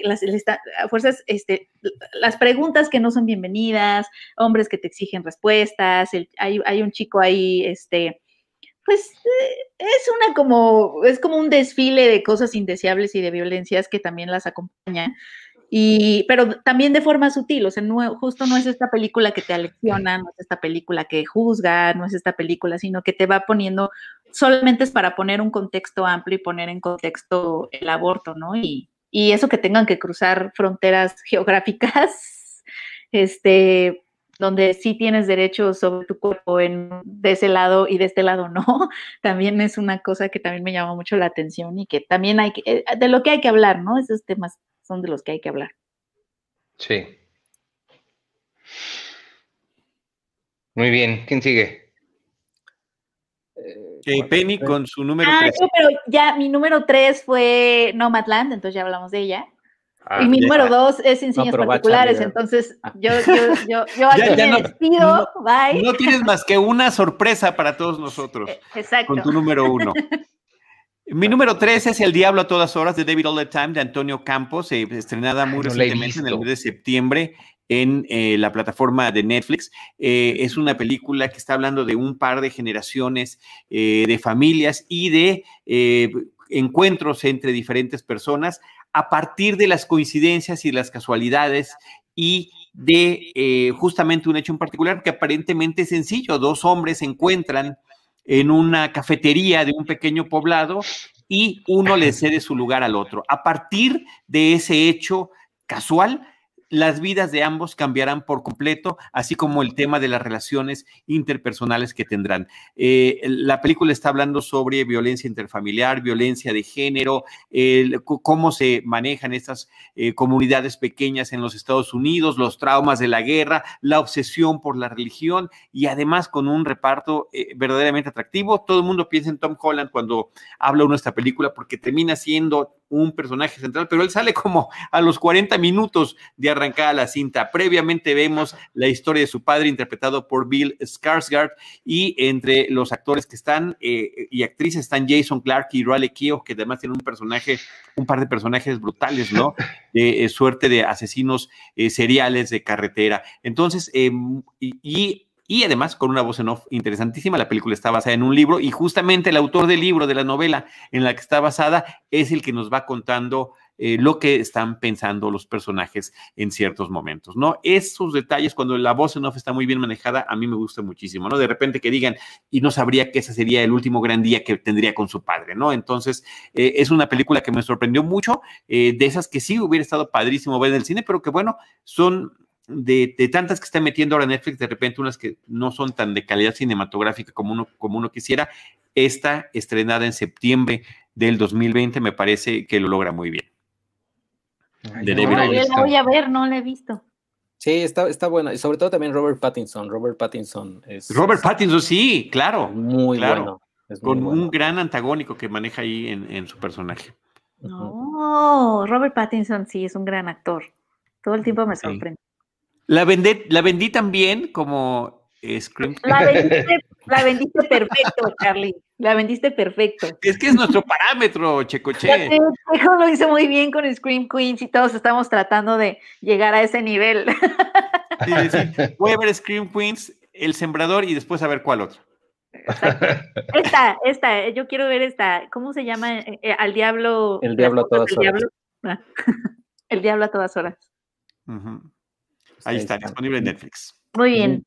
Mi número 3 también, o sea, también es que todos están con sus títulos desgarradores y demás. Yo me voy con la más tonta de todas, pero es también una que me sorprendió demasiado. Dora Subsequent Movie Film. Lo que hizo este hombre, se me fue su nombre ahorita. Sacha Baron Cohen, de filmarla en secreto. O sea, la película para mí cumple con grandes méritos, filmarla en secreto, decir, oigan, ¿saben que aquí está? Se iba a estrenar en cines porque creo que originalmente hubiera sido de Paramount, pero al final de cuentas la compró Amazon. Eso por un lado, y en términos de la historia, decir, una secuela, ok, está padre. La estaba viendo, estaba siendo chistosa para mí, pero el papel de la hija se lleva toda la película, eso por un lado. Sí. Es woke la película, pero a la vez no, o sea, a la vez no entra así, ay, mira qué woke somos, sigue siendo machista o misógino y demás, pero está tratando de aprender Borat con el tiempo, y lo que hacen con el tema del COVID se me hace increíble porque no solo queda en anécdota, sino es parte de la narrativa. Es que las alcanzó también la película. La realidad alcanzó también a la película. Otro de estos casos que estábamos mencionando hace ratito, termina rebasándote y me parece que es un ingenio enorme el de haber podido integrarlo de esta manera a la trama. Me pareció absolutamente genial. Sí, a mí también... Es mi número 3, entonces también ya casi termino con mi lista. Yo nada más añadir a lo que dijo Sergio, cuando hizo Iñárritu The Revenant, hablaba mucho del valor que requirió ir a la sabana, allá donde hayan filmado esa cosa y todo, y sí, qué padre, pero el valor de Sacha Baron Cohen para meterse en estas situaciones sí está muy cañón. Leyendo las entrevistas que salieron, literal, cuando la gente se dio cuenta de quién era, lo empezaron a perseguir para agarrarlo a trancar. O sea, Y repetir lo que dijo Sergio, la niña es, o sea, y tomó una decisión muy inteligente Sacha Baron Cohen y muy libre de ego, de esta es mi película, yo soy Borat, pero esta película es tuya, te pertenece porque es quien la debe cargar, y lo hace ella fantástico. Creo que sí, me encantó, me sorprendió. Y lo mismo, hace una crítica sin ponerse en su podio a darnos lecciones, lo entiendes muy bien, y lo que decía Sergio, sin perder la esencia de quién es él. No se convirtió en este güey que había aprendido la lección, no, él sigue siendo quien es, y esta es trabajo del público entender que lo que está viendo es una sátira. Sí, a mí me encanta la sátira que hace, me encanta cómo se mete en el personaje, admiro ese valor que realmente estuvo a punto de ser linchado a lo largo de la grabación de la película. ¿En qué escena lo querían linchar? Pues es cuando está en el rally de estos, que a lo mejor varios de los que estuvieron en ese rally después estuvieron en el Capitolio el 6 de enero. Ya, sí, ¿no? De esos supremacistas blancos. Pero, sí tengo mi pero, esos momentos de escatología, cuando es too much el humor, es cuando me pierdo. Cuando lo de un baile, ¿no? que es demasiado. El baile a mí me hizo retorcerme, pero es que tienes que no tener miedo al ridículo, no sé de verdad ellos cómo lo hacen. Sí, está muy cañón. Claro. Pero creo que hubiera logrado lo mismo sin escenas tan extremas como esa, que no necesariamente están aportando al discurso que quiere dar, ¿no? Sí, eso sí. Claro. O sea, ya el propio comportamiento de algunos de los papás en este baile ya habían reflejado lo que él quería. Inclusive las reacciones de las propias hijas de algunos de ellos. Claro. En ese momento, ¿no? Entonces, bueno, eso ya que hace es el exceso absoluto, ¿no? De esas cosas que, bueno, se permite hacer y que le encanta llegar a esos extremos.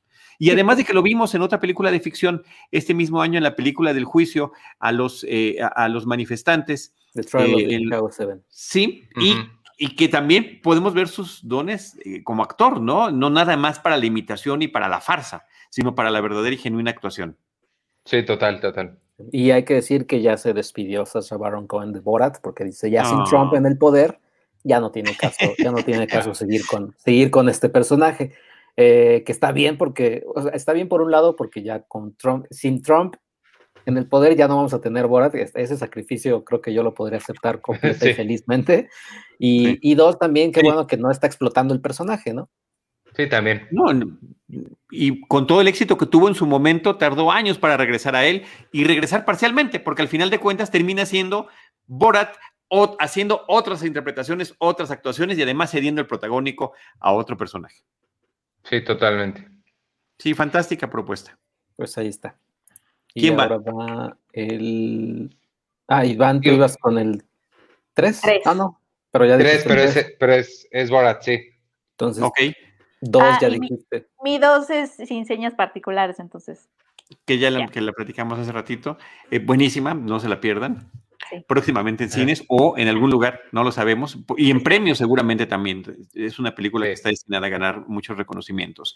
Mi número 2 es, creo que la mencionaste hace ratito, Ivanovich, pienso en el final, I'm Thinking of Ending Things, de Charlie Kaufman, que ha hecho esta gran trayectoria, primero como guionista y después ya también como realizador, y que tiene una facilidad para crear y envolvernos en ambientes de extrañeza extrema con sus diferentes personajes, y este road trip que tiene una pareja que tienen muy poco de ser novios y que van a visitar a los padres de él, y que los cambios que estamos viendo a lo largo de la historia de los personajes son como muy sutiles y no sabes, dices, ¿será algún error de continuidad? ¿Por qué está hablando diferente? ¿Por qué trae otro peinado?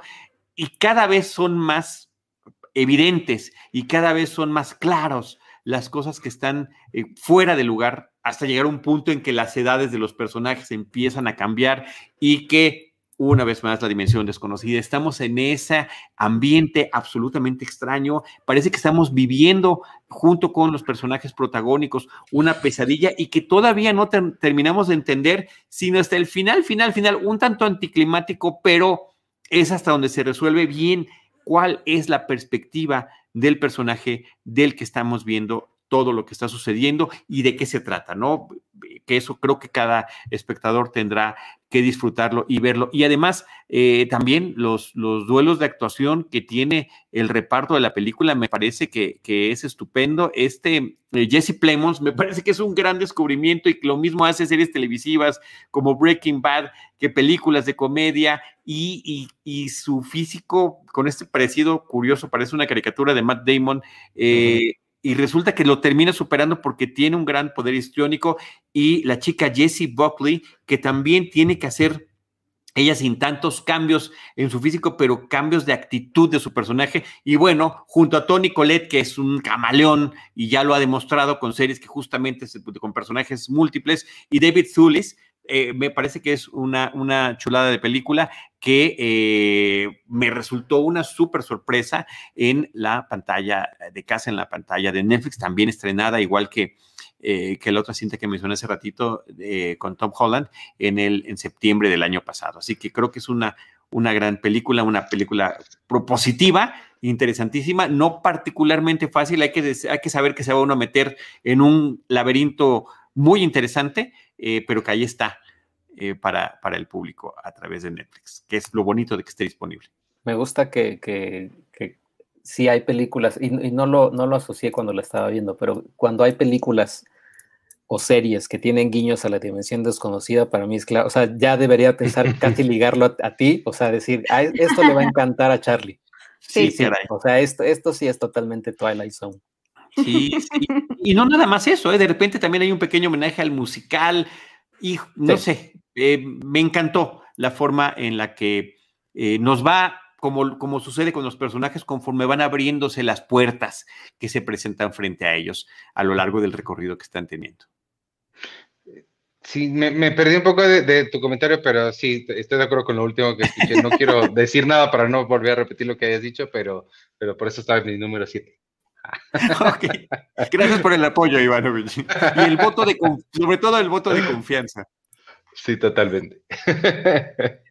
¿Va la 2 de Sergey?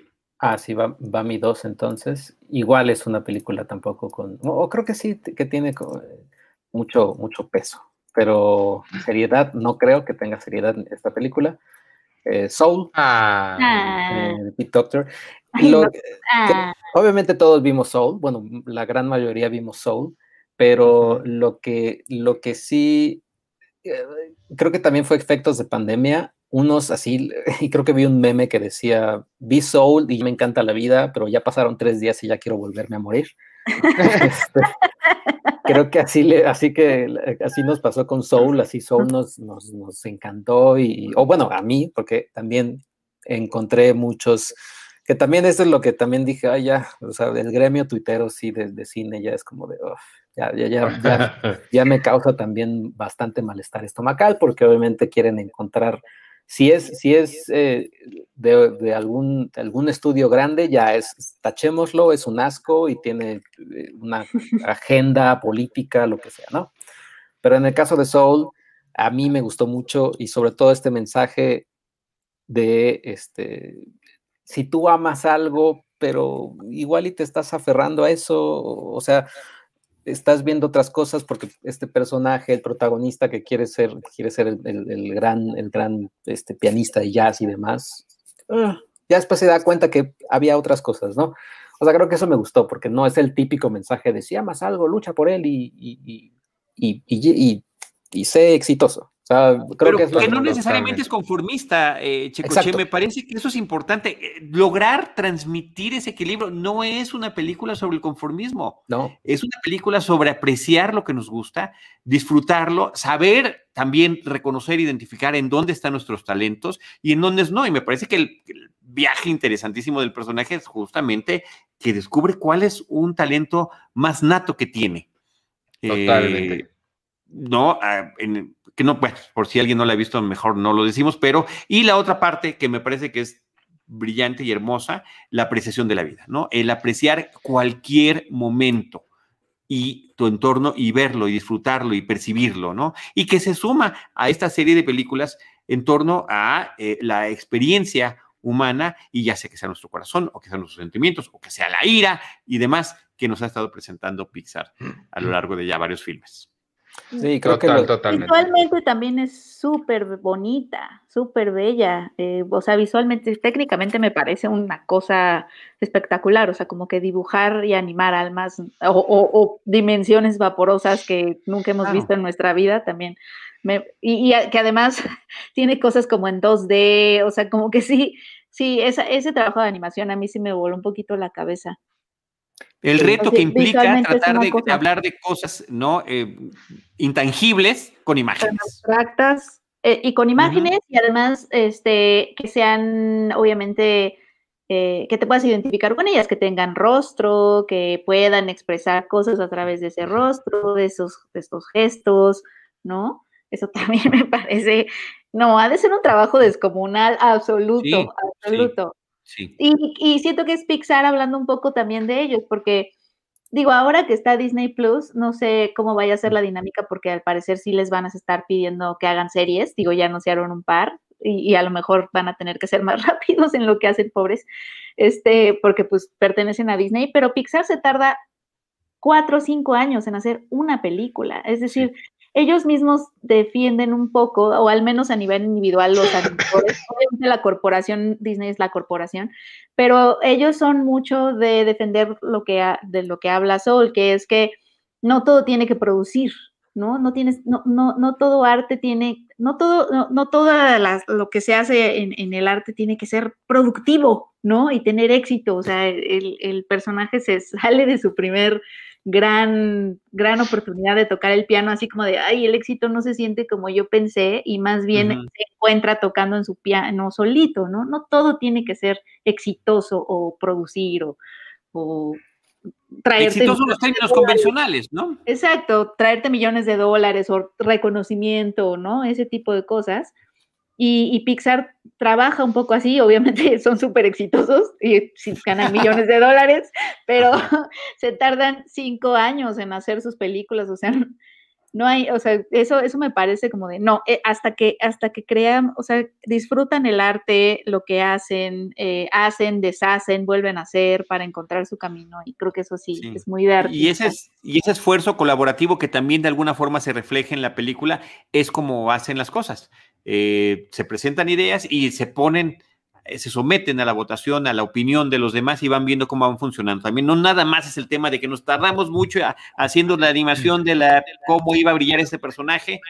Sí, pero además está el tema de la historia, que es siempre lo que va primero y a lo que le dan preponderancia. Sí, lo que dijo también, creo que lo leí de Luigi, nuestro también colaborador desde Madrid. Él dijo que creo que tú está Wolfwalkers en tu lista, ¿no, Penny? Como en el 10 o en el 9. Sí. Él puso que también cuando pasó esto así, es que yo soy Wolfwalkers porque está mejor y que tiene no sé qué y bla, bla, bla. Luigi puso Wolfwalkers y Soul, o sea, ¿por qué no podemos disfrutar las dos? ¿Por qué tenemos que compararlas? ¿Y por qué tenemos que decir? ¿O por qué tenemos que atacar a una? Porque es que es Disney y es horrible Disney y ya los odio. Sí. A otra cosa, ¿no? O sea, sí creo que podemos disfrutar las dos, y qué bueno que estuvieron las dos películas, porque son dos grandes películas. Sí, bueno, creo que ahí, o sea, sí entiendo de dónde viene, porque a pesar de que están las dos, sí se le da más atención a una, obviamente por ser de Disney, que a otra. Entonces sí entiendo de dónde viene ese querer, o sea, esa comparación más bien viene de querer rescatar a Wolfwalkers, y, o sea, entiendo de dónde viene. No es tanto como una, bueno, yo no lo percibo tanto como un, que luchen a muerte, deathmatch, las animaciones, sino lo percibo más como un querer rescatar a Wolfwalkers y que tenga la misma atención que obviamente tienen las películas de Disney, porque Cartoon Saloon también hace unas cosas feas. Que lo puedes hacer, se lo puedes hacer sin mencionar a Soul, por ejemplo. O sea, puedes mencionar, puede ser el stand, o sea, el general de Wolfwalkers sin siquiera mencionar a Soul. O sea, puede ser porque como, te aprovechas de la fama de Soul para puede ser como traer a Wolfwalkers. Como Donald Trump o Biden, de no mencionar ninguno al otro. Y decir, sí, creo que el problema es hacer a una menos para levantar a la otra. Creo que eso es lo que no es necesario. Pero estás haciendo a una menos, al mismo... Sí, yo aquí ya discutiendo. O sea, creo que ya sabemos de qué lado estoy. O sea, que Penny se iba a poner... 4 de la noche y ya quiero discutir, estoy discutiendo. Pero es que sí entiendo de dónde viene eso. O sea, porque estás haciendo menos a una que no importa lo que digas, nunca va a ser menos. Que no es lo mismo que hacer menos a una que sí está abajo, ¿no?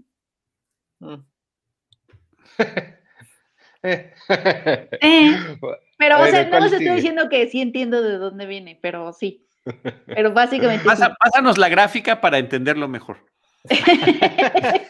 Sí, o sea, como que una obviamente tiene más apoyo mercadológico que la otra y entonces la gente está queriendo agarrarse de ese apoyo para traer a la otra a la luz.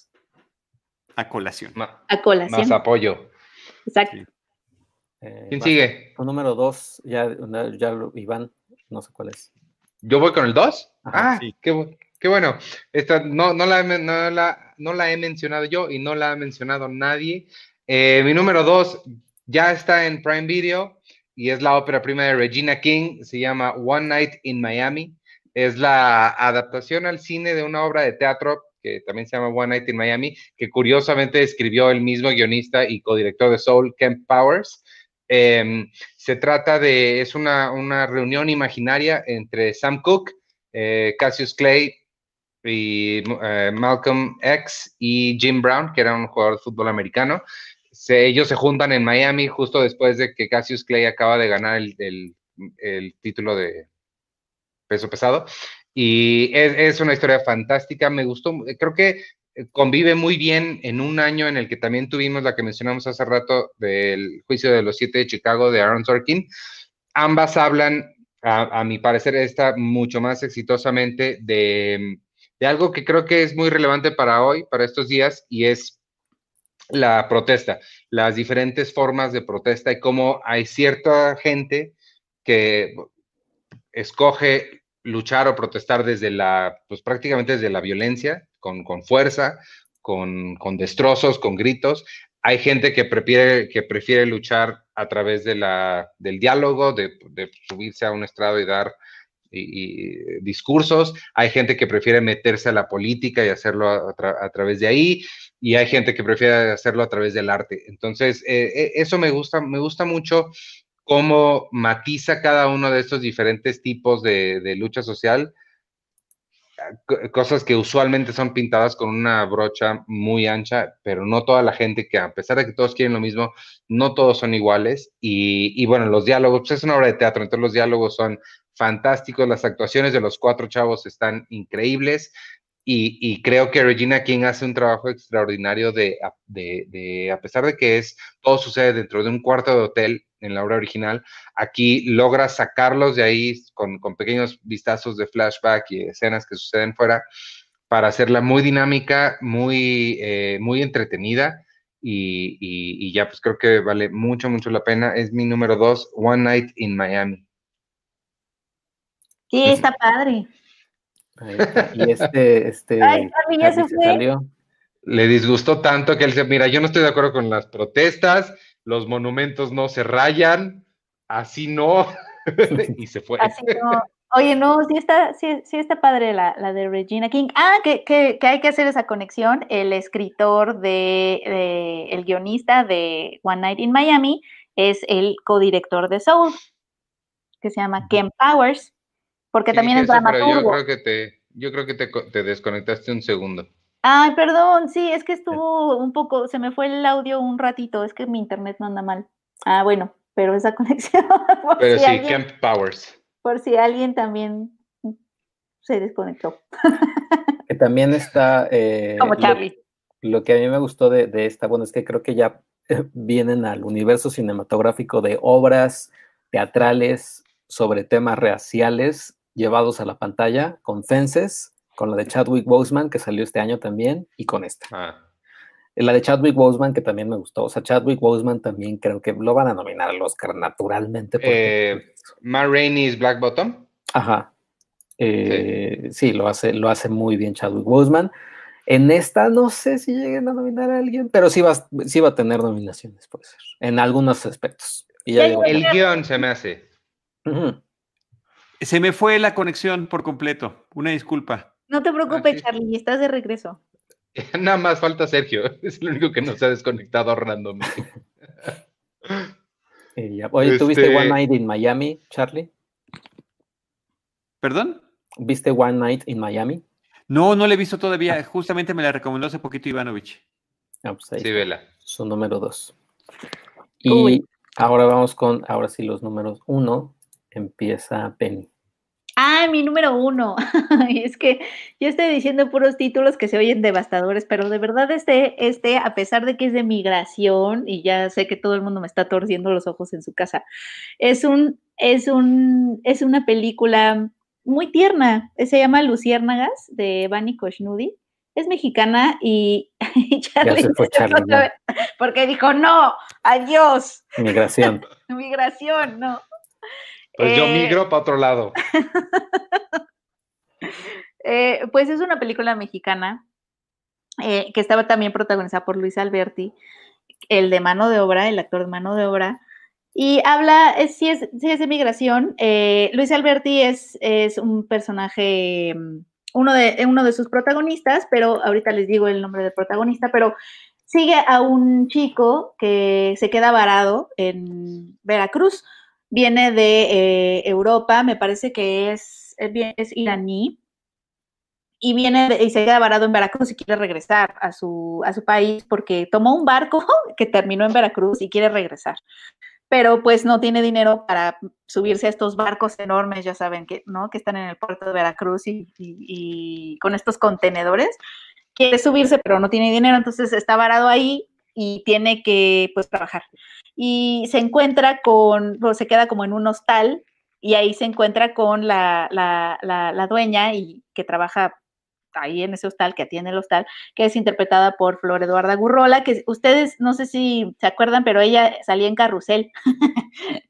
Es una actriz de muchísimos años, pero de verdad es que es un tesoro nacional. Y pues se empiezan a hacer un vínculo estas dos personas. Él no habla español, le pide que le enseñe a hablar español. Y entonces ahí está este lazo que un poco empieza a superar las barreras del lenguaje, pero tiene momentos tiernísimos, tiernísimos, y un poco te saca, es que son otra vez estas películas que saben sacarnos de esta idea que ya tenemos de, cine de migración, cine de desaparecidos, porque te empieza a hablar del mismo fenómeno social, por decirlo así, pero desde otro lado, y el lugar desde donde te habla esta película es desde la ternura. Y eso es muy difícil de encontrar, sobre todo cuando hablamos de estos temas que muchas veces uno se va más las películas se van más por el camino de la denuncia, de lo más crudo, de las cifras o del impacto, de lo más grandilocuente. Y aquí realmente nada más es una historia de alguien que está un poco desarraigado, pero que es una cara, es un alguien, ¿no? Y pues nos recuerda que en esto de la migración hay puras personas, hay personas, no cifras, y esta simplemente es una de esas experiencias. Y está de verdad muy bonito. Hay una escena de danzón veracruzano que la vi en la madrugada y yo me estaba riendo, llorando, o sea, parecía todo un circo, todo un teatro, pero la disfruté mucho. De verdad sí me conmovió muchísimo. Y solo estuvo nominada a mejor. Flor Eduarda Gurrola ganó el Ariel por esta película. Oye, no me quedó claro a mí. ¿Luis Alberti es el chavo iraní? No. O sea, ¿él interpreta a un iraní? No, Luis Alberti, porque también tiene este retrato de deseo homoerótico, porque él es un chavo mexicano que está, pues ya sabes, no, me parece que no es mexicano, es sudamericano y está pasando por México porque quiere llegar a Estados Unidos. Entonces está más o menos en la misma situación y se encuentran y empiezan a tener como esta conexión ellos dos, pero Luis Alberti es un personaje, pues hombre macho con estas ideas, ¿no? Y se siente muy conflictuado por lo que empieza a sentir hacia el otro chico, que ahorita les digo su nombre. Okay. Sí, pero lo hace muy bien, es un personaje totalmente diferente al que le vemos en Mano de Obra. Pero sí, la verdad es que está bien bonita y yo siento que merecía más nominaciones al Ariel. Es el actor principal se llama Arash Marandi y su nombre es Ramin en la película. Pregunta a Gerardo SL si sabes dónde podemos ver Luciérnagas. Sí, hasta donde yo sabía, Interior 13, que es una distribuidora mexicana, que de hecho la trajo, tiene su plataforma de Vimeos, en donde puedes rentar por evento, pagar por evento, y es su catálogo que está en línea a la renta. Entonces, ahí está Luciérnagas. Interior 13. Uh-huh. Ok. Bueno, que muchos distribuidores están incursionando en esto de poner su catálogo en línea, me parece interesantísimo, y más los tiempos que estamos viviendo, que ya estamos por cumplir un año en esta situación y que además va. Entonces sí, es bueno tener este tipo de posibilidades. Ay, sí, muy, muy bueno. Sí, sí, ahí está muy bonito. Sí, en Interior 13, justo lo que dice Iván. Y destacar esta presencia de Luis Alberti en el cine nacional, ¿no? Que me parece que ha sido con papeles muy diversos y en películas particularmente relevantes. Está en muy todo. Bueno el chavo.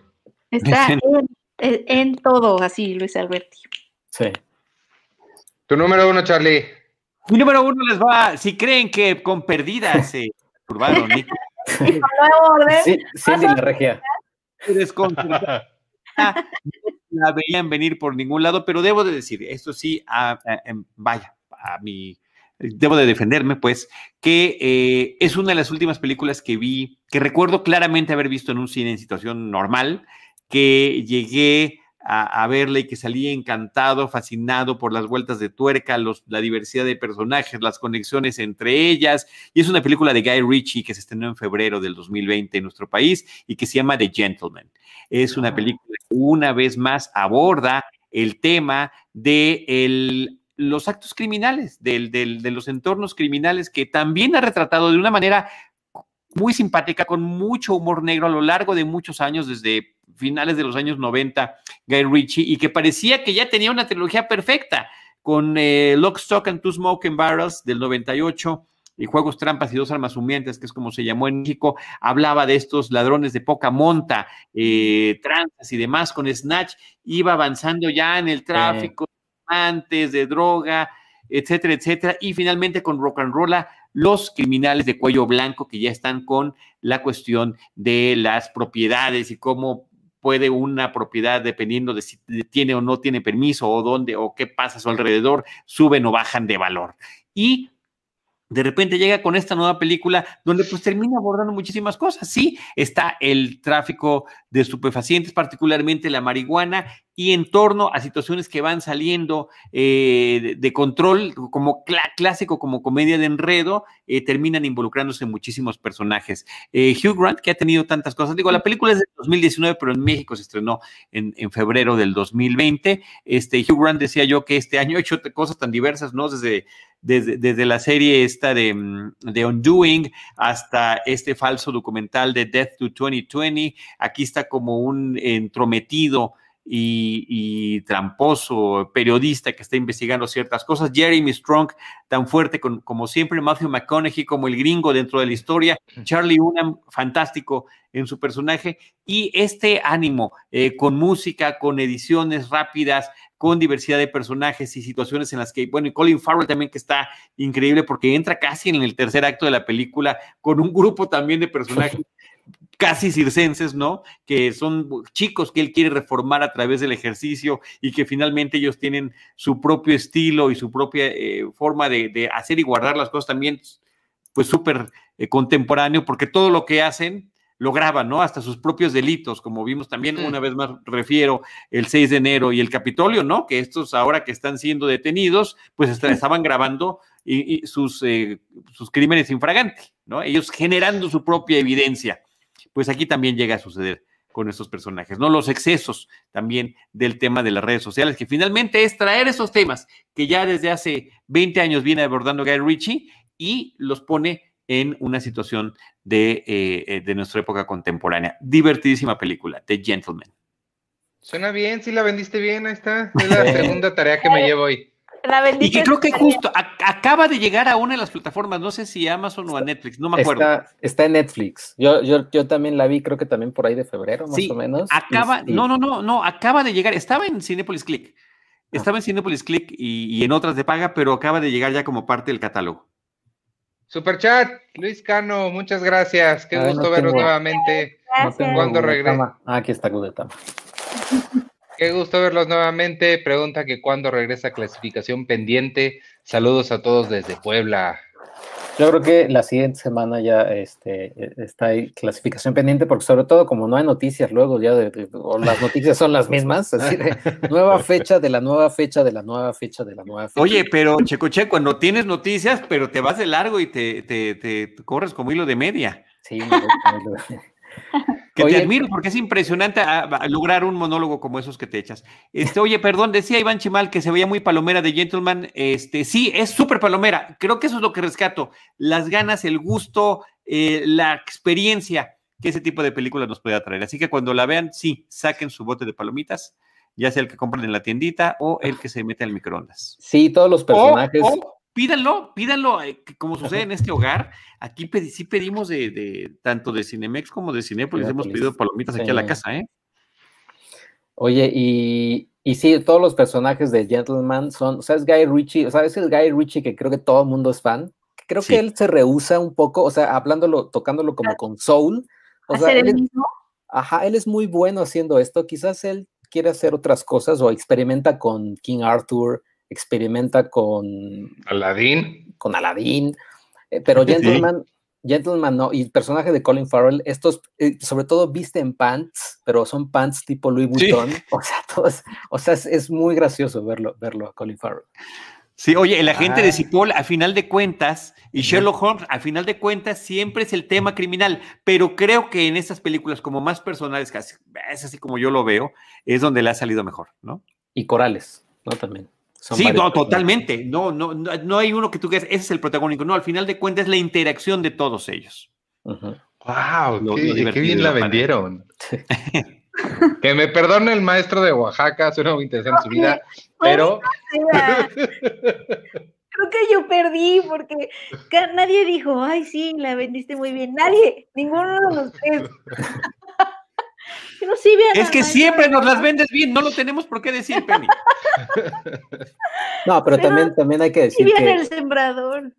Que obviamente si estuviera aquí, o sea, estando Arturo, pues sí, obviamente te hace segunda y es el equipo así de la WWE, de John Cena y Undertaker, los dos así hacen... No, pero el sitio es que otras personas que a lo mejor no la tengan, o sea, porque Arthur y yo, o sea, nos damos high five y ya vivimos en nuestro club, pero el punto es que gente que no, o sea, que diga, no sabía que, y darles ganas de verla. O sea, el punto, Checo, es que tú me digas, o sea, porque creo que tú eres esa medida, que tú me digas, la vendiste bien, la voy a ver. Esa es mi meta. No, pero además como esta lista ya la había hecho, ya la había puesto en el sitio y demás, pues ya sabía. Así de... Algunas, pero sí las vendes bien. Gracias, amigos. Es porque me quieren. Pero ahí están. Oye, Charlie, fuiste un gran invitado para esta sesión del top. Muchísimas gracias. O sea, hubo giros, hubo plot twists. Sí. ¿Pero ya acabamos todos? No, hemos acabado todos. ¿Quién falta? Checo. Perdón. Nada más Checo Ivanovich. Que recuerda cuál es mi número uno. Mi número uno, mi número no es de Gentleman, déjense las cambio por la que era realmente. Mi número uno es otro documental, es The Beastie Boy Story, de Spike Jonze. ¿Qué pasó? ¿Quién la mencionó hace ratito, Ivanovich? De Apple. Yo. Iván, de Apple TV. Y esta película iba a estrenarse, bueno, South by Southwest, que al cual iba a ir a South by Southwest, pero ya no fui porque pues pandemia. La iba a ver ahí en South by Southwest, finalmente la vi, como todo mundo ha visto cosas en casa, y es la historia de los Beastie Boys, que ellos hicieron primero un libro, a Beastie Boys Book o algo así, después hicieron esta gira de presentaciones, y después Spike Jonze grabó varias de estas giras y las acomodó en este documental, que habla sobre la amistad de estos tres, de Adam Yauch, Adam Yauch, Mike y Adam, bueno, de Adam Yauch, Adam Horowitz y Michael Diamond. Y lo que más me gustó de esta película es que no solo habla sobre la trascendencia del grupo, uno de los grupos de hip hop más importantes que ha habido en la historia, sino que es la vida de estos tres amigos y no es una vida desgarradora como las de los músicos de nos peleamos o se dedicó a las drogas y después, no, o sea, sino es también divertida, pues, o sea, los tres son muy divertidos, pero, pero el plus que más me dejó esta película es que son tres amigos que van creciendo conforme pasa el tiempo y sobre todo que van creciendo porque tienen, o sea, se apoyan entre ellos, pero es Adam Yauch, que él ya falleció, es quien más los llevó por el camino, ¿no? Y los tres iban, pues, madurando. Seguían en la fiesta, pero seguían madurando. Y eso es lo que más me gustó de esta película, que habla sobre la amistad y que pues, te hace recordar a tus amigos que tienes de toda la vida o los que tienes hace 10 minutos, ¿no? Y que no importa si eres famoso o no eres famoso, siempre están ahí y si no están o si tú decides cambiar y la gente te está preguntando, oye, pero antes me caías bien porque hablabas mejor, pues, o sea, habla sobre la madurez, la amistad y la música, o sea, que también es muy importante. Y sobre ¿cómo se dice esto? La capacidad de cambiar, de pedir perdón y de, pues, decir, sí, antes yo decía tal cosa, pensaba tal cosa, ahorita ya no, y les pido disculpas por lo que hice entonces, sin intentar ocultarlo, sin intentar cancelar a nadie, es decir, pues sí, antes escribimos una canción misógina, y por supuesto ya nos sentimos así, pero toda esa parte muy honesta me gustó a mí mucho también. Sí, recapacitar y reconocer, ¿no? Y sobre todo el estilo tan peculiar de narrarlo, que es una especie de performance, no sé, de repente parece un stand-up, de repente parece un performance, de repente parece un concierto, de repente parece una presentación, o sea, muy, muy interesante cómo lo plantearon y, en el caso de Spike Jonze, al final de cuentas, cómo lo registra, ¿no? Sí, y son personas, o sea, y los tres, bueno, o sea, cuatro, o sea, pero ya sin nada más, ya ocho. Los tres con Spike Jonze, que son personas que ya son, o sea, no son chavitos, ya son mayores y ya han de estar por los 50 años, pero siguen siendo divertidos y se siguen llevando bien, siguen siendo amigos. Creo que es importante y lo que dice Iván también, o sea, cómo ofrecen disculpas o cómo se retractan, pero se retractaron hace 10 años, hace 15 años, no se están retractando ahorita porque esté así como de moda, sino lo hicieron ya desde hace años. Y lo que más me queda del documental es precisamente un momento donde uno de los reporteros le dice a Mike, le dice, oye, pero ustedes hicieron hace 10 años esta canción que hablaba sobre la fiesta y sobre empedarse y sobre las mujeres y no sé qué, y ahorita estás haciendo esta canción que habla sobre que debemos de replantearnos cómo tratamos a las mujeres, eso se me hace un hipócrita de tu parte. Y él le contesta, pues prefiero que para ti yo sea hipócrita a seguir siendo la misma persona de hace 10 años, 15 años. Claro. Y ya, así, aplausos, y eso sí. Aplausos. No, oye, muy buena respuesta y la voy a anotar abajito del sembrador también para ubicarla cuando la podamos necesitar. Charlie, te quiero. Igualmente. Pues, ya nos falta yo, ya hablé de ella, es The Sound of Metal, mi número 1. Entonces, sí, ahora sí ya concluye así nuestro top 10 del año. Mira, yo tenía la intención de que durara una hora, nada más me equivoqué por el 100%, duró 2 horas. Logramos que durara el doble. Pero muchas gracias por habernos acompañado, Charlie. Le mandamos un saludo a Arturo, que está lidiando con cosas que sí importan. Y además, oye, me hizo falta Arturo, que es el súper defensor y promotor del cine mexicano, y pues metí 3 en mi lista, ¿no? Muy bien. Sí, pero las que metiste no lo hubieran dado. Por eso. Ya lo superamos, ya llegamos al final. Pero me gusta porque hubo drama, hubo sorpresa, hubo twist, hubo suspenso, no sé, siento que estuvo muy bien nuestro top. Así es. Listo, pues vámonos entonces, amigos. Quien le interese, quédese. En unos 20 minutos arrancamos, Charlie y yo, nada más nos cambiamos de ropa. Oye, para pues Seinfeld. Hubieras dicho eso, pues para no aventarnos nosotros así, Penny y yo, así luego nuestros monólogos. Y yo no sabía que tenían todavía ustedes el de Seinfeld. Tiene Seinfeld un episodio a la vez. Adiós, amigos. Oigan, perdón, pero sí, hay una observación importante, ver si podemos repasar cada quien rapidísimo sus 10 para cerrar el episodio, ¿no? Buena idea. Brenda Barrios. Yo ahora tengo la mano, si quieren.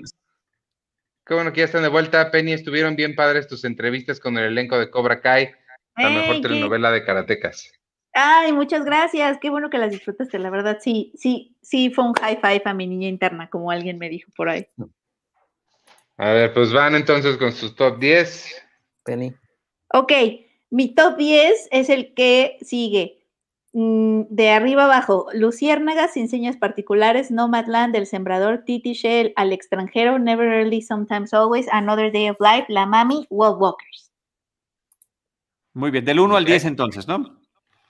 Ok, me toca en el número 1, Los Caballeros de Gentlemen, pienso en el final, I'm Thinking of Ending Things en el 2, en el 3, El Diablo a Todas Horas, The Devil All the Time, en el 4, Nuevo Orden, en el 5, Sin Señas Particulares, en el 6, Unidos, Onward, en el 7, Palm Springs, en el 8, Soul, en el 9, Gretel y Hansel, de Os Perkins, y en el 10, Perdida, de Jorge Michel Grau. Yo voy, mi top del 1 al 10 es Beastie Boys, Soul, Borat 2, Sound of Metal, Scream Queen, A Nightmare on Elm Street, Palm Springs, Tenet, Another Round, The Assistant y Bad Education. Ok, y las mías son en el número 1, Sound of Metal, One Night in Miami, Borat, Never Rarely Sometimes Always, Nomadland, Palm Springs, I'm Thinking of Ending Things, el documental de New Corporation, On the Rocks, y Beastie Boys Story, y nada más en menciones honoríficas, Another Round, Sin Señas Particulares, y un documental que se llama Crip Camp, que luego les platico para que hablemos de él. Por ahorita ya vámonos, amigos. Les recuerdo de unirse al Patreon de Cine Premier, patreon.com/Cine Premier, y el primero que se una a cualquiera de las casas Pau se va a llevar esta playera completamente nueva. La tenemos en blanco y la tenemos en negro. Entonces, ya saben, cualquiera de las casas Pau. Y pues ahí viene mi taller de guión. Vamos a tener muchos talleres de aquí en adelante. 5 semanas cada uno. Cada mes va a haber uno diferente. Y nada, suscríbanse. Gracias por vernos. Gracias, Charlie, por acompañarnos. Yo soy Iván Morales y me pueden seguir en @IvánMorales. Y despídete, Charlie, que ya estabas arrancado y te... Gracias, yo soy Charlie del Río, me pueden seguir como @CharlieDelRío, en @Cinematempo y también en @Cinemanet. Nice. Yo soy @Checoche y pues nada, un saludo a todos, gracias por vernos y recuerden unirse al Patreon, también visitar el sitio y pues nada, y seguir aquí. Y cuídense mucho, no salgan, no se reúnan. Respiren en su casa nada más. Gracias, ya va. Gracias. Muy bien. Yo soy Penny, @PennyOliva. Muchas gracias por estar aquí. Listo. Y va la salida. Bye. Bye.